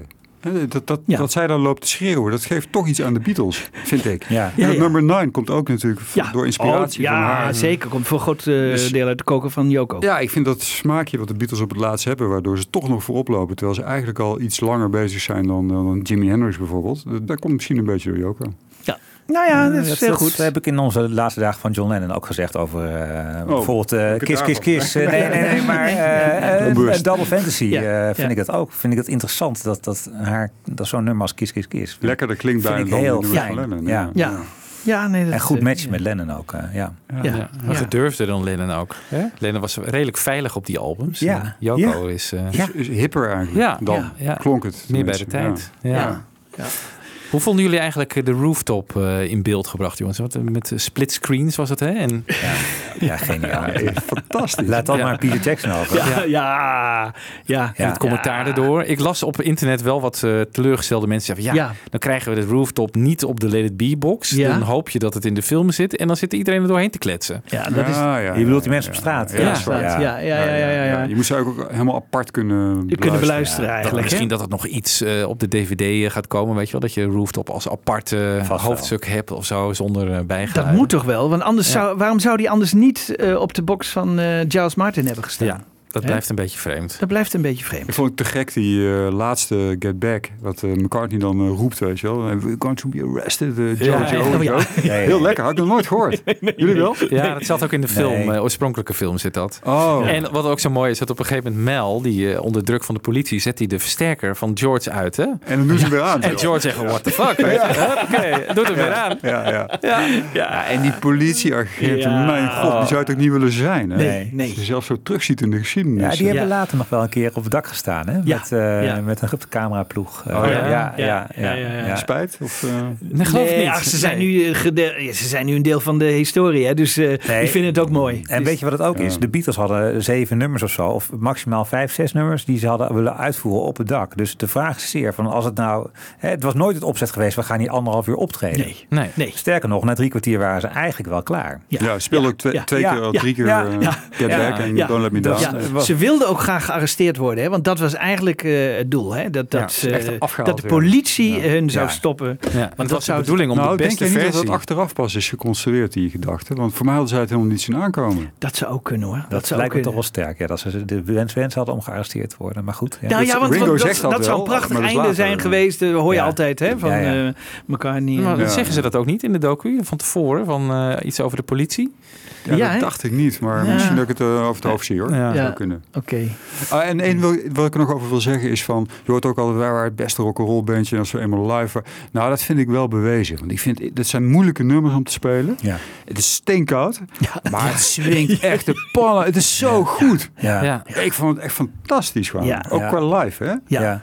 Ja. Ja. heel goed Ja. gespeeld. Ja. Ja, absoluut. Ook Get Back, hè? dat is een lastig nummer volgens mij. Eh, Maar het helemaal lekker. en Lennon als gitarist, hoe, hoe die eruit komt. Goed. Zo, zo. Ja. Ja, Ja. die solootjes zijn zo Ja. lekker en Ja. eigenzinnig. En, eh, ja. Ja. Ja, heerlijk. Ja. Heerlijk. ja, dat was Maar- indruk. ja. Ja, dat was wel de apotheose natuurlijk ook van het hele project. En dan krijg je dus die dag daarna hè, dat ze de nummers eh, Long and Winding Road, Let It Be en Two of Us eh, eh, nog ja. gaan spelen. Omdat die niet geschikt waren voor het dak. En die worden nu dan als een soort end credits hè, worden ze dan eh, in beeld gebracht. Las ook ergens dat iemand daar teleurgesteld over was. En van ja, dat het wordt een beetje... Moest er naar de maaltijd? naar, naar de credits geschoven. Terwijl het Ja. ook prachtig mooie uitvoeringen van de nummers zijn geweest. Die Ja. natuurlijk al wel eh, alle drie in eh, de oorspronkelijke film zaten, integraal. Wat vinden jullie daarvan? Eh, is dat een juiste keuze van Jackson geweest om het op die manier te brengen? Ja, ik, ik heb er geen moeite mee. Ik vind, ik vind het wel slim eigenlijk. Ja. Nou, je had het natuurlijk nog als een soort epiloog gewoon in beeld kunnen brengen. Maar omdat die apotheose al is met dat dak, Ja. Ja, wil je natuurlijk daarmee eindigen eigenlijk. En dan heb je nog Ja. end credits en dan kunnen we dat daar Ja, mooi kwijt. ja. Ik vond het wel een creatieve keuze. Ja. En je weet Ja. dat je het kunt zien, hè? Het is eh, toch Het staat- het is toch ja. gewoon op YouTube. hè? Ja, dat is zo. Ja, dat Ja. is waar. En misschien Dat- komen ze wel op de DVD ook nog erbij, joh, opgepoetst. Je weet het niet. Maar, eh, Ja. nee, maar dit, eh, qua film vond ik dit wel een, een mooie Ook die logische split keuze. screens, hè? Mooi op het dak. Ja. Ja. ja, die split screens ook. Ja.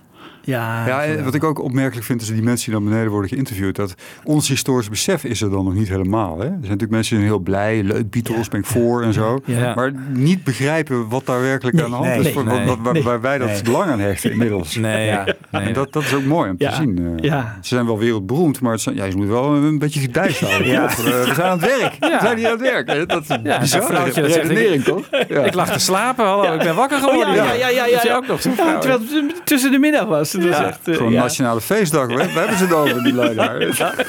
En dat lijkt bij McCartney wel voortdurend aanwezig zijn van het historisch besef. Vind je niet dat hij gewoon weet van wat, wat wij aan het maken zijn Ja, is bijzonder. En Ja. we hebben hier, nou niet het dak per se, maar wel het hele project van eh, jongens, dit moeten we bij elkaar houden. Wij zijn de Ja. Beatles. eh, Ja, ook, ook, Ja. ook Lennon wel. En wij spotten met dat, eh, de Rolling Stones, weet je wel? Die aankondiging die die doen, ook Ja, heel geestig. Ja. En de Beatles heeft hij steeds over. Ja. De bottles. Ja, Maar wat Ja. ook wel op een soort eh, zelfbewustzijn wijst. ja. ja, jongens.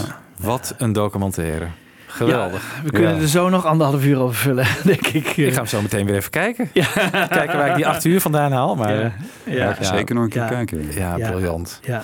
Nou ja, het is eigenlijk op alle niveaus waar je het op kan bespreken. Hè. Dus we hebben nu vooral ook misschien een beetje over de psychologie, de interactie tussen de band gehad. Maar je kan inderdaad ook de, ja, hoe hij als regisseur het aanpakt versus Lindsay Hall kan je nog een keer bespreken. Ja. Ja. De Ja. vrouwen van de Beatles die allemaal wel een keer langskomen, kunnen we een keer op ingaan. Oh ja, kunnen we Eh, ook ja. eh, op ingaan. Ja. Maureen komt nog even langs. En wat dit betekent misschien voor de nieuwe Ja. Beatle-fans voor in de toekomst. Ja. Want Als je dit als uitgangspunt hebt, dat is natuurlijk heel wat anders dan jij bijvoorbeeld, wat ik Ja. steeds in de podcast hoor. Hè? Dat je met Ja. van die fanblaadjes en Ja, Ja. Ja. eh, moet Ja. in de jaren zestig. En, en nu start je met dit. Weet Ja. je wel? Ja. Ja. Ja, hopelijk is het het startschot voor toch Ja, een diepgravender eh, Beatle-uitgaves. Ja. Want je ziet Ja. hoe dit gewaardeerd wordt. Dat moet Apple ook natuurlijk opmerken. ja. Ja. Ja, dat moet. Hier is gewoon een markt eh, voor, zelfs als je heel erg diep gaat en, lang de, en, en, en iets van acht uur uitbrengt. Ja, Ja. Misschien wordt wel een, een belangrijke LP in Ja. Ja. de kanon van, eh, van de Beatles. Nou, ik ben hem wel gaan herwaarderen toch Ja. hoor. Ja, ook Ja. door deze film. Ik, En door de box ook wel. Ik heb het idee dat Giles, dat hebben we ook eerder gezegd natuurlijk, dat Giles het meer één sound heeft te weten te maken op die plaat dan, eh, eh, dan Spectre. Spectre. dat had gedaan. Ja. ja. Ik Ja. vind ook dat er geen eh, echt zwakke nummers op staan, eerlijk gezegd. Zeg ik nu iets raars? Ik vind Nee. bijvoorbeeld Revolver en uh, het altijd geroemde Revolver en Abbey Road. Daar, daar zitten momenten op dat ik denk van, ah, even door. Hè? Maxwell Silverhammer of uh, Yellow Submarine. Yellow Submarine. Ja, ja, Ja. ja. En dat geldt eigenlijk niet voor Let It Be. Ik, ik een pleidooi voor Let It Be. Heel goed. Nou, laten, Ja, we, daarmee, oké. laten we daarmee Oké, besluiten. daar besluiten we mee. Ja. Bedankt voor je inbreng. En uh, we gaan nog een show met je opnemen, dat sowieso. En, uh, Waar gaan we ermee uit, uh, Wibo? Nou ja, weet ik niet. Een mooie uitvoering van... Two of Us of zo? Met de vloeitjes in de mond. Ja, die, die, die? Ja. is dat, ja?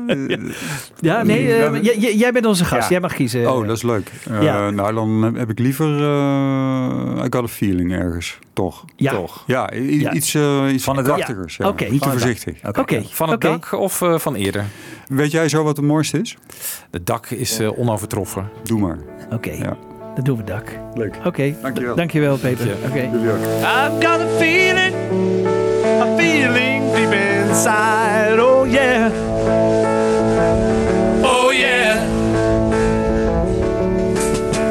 I've got a feeling, a feeling I can't hide. No, no. Oh no. No,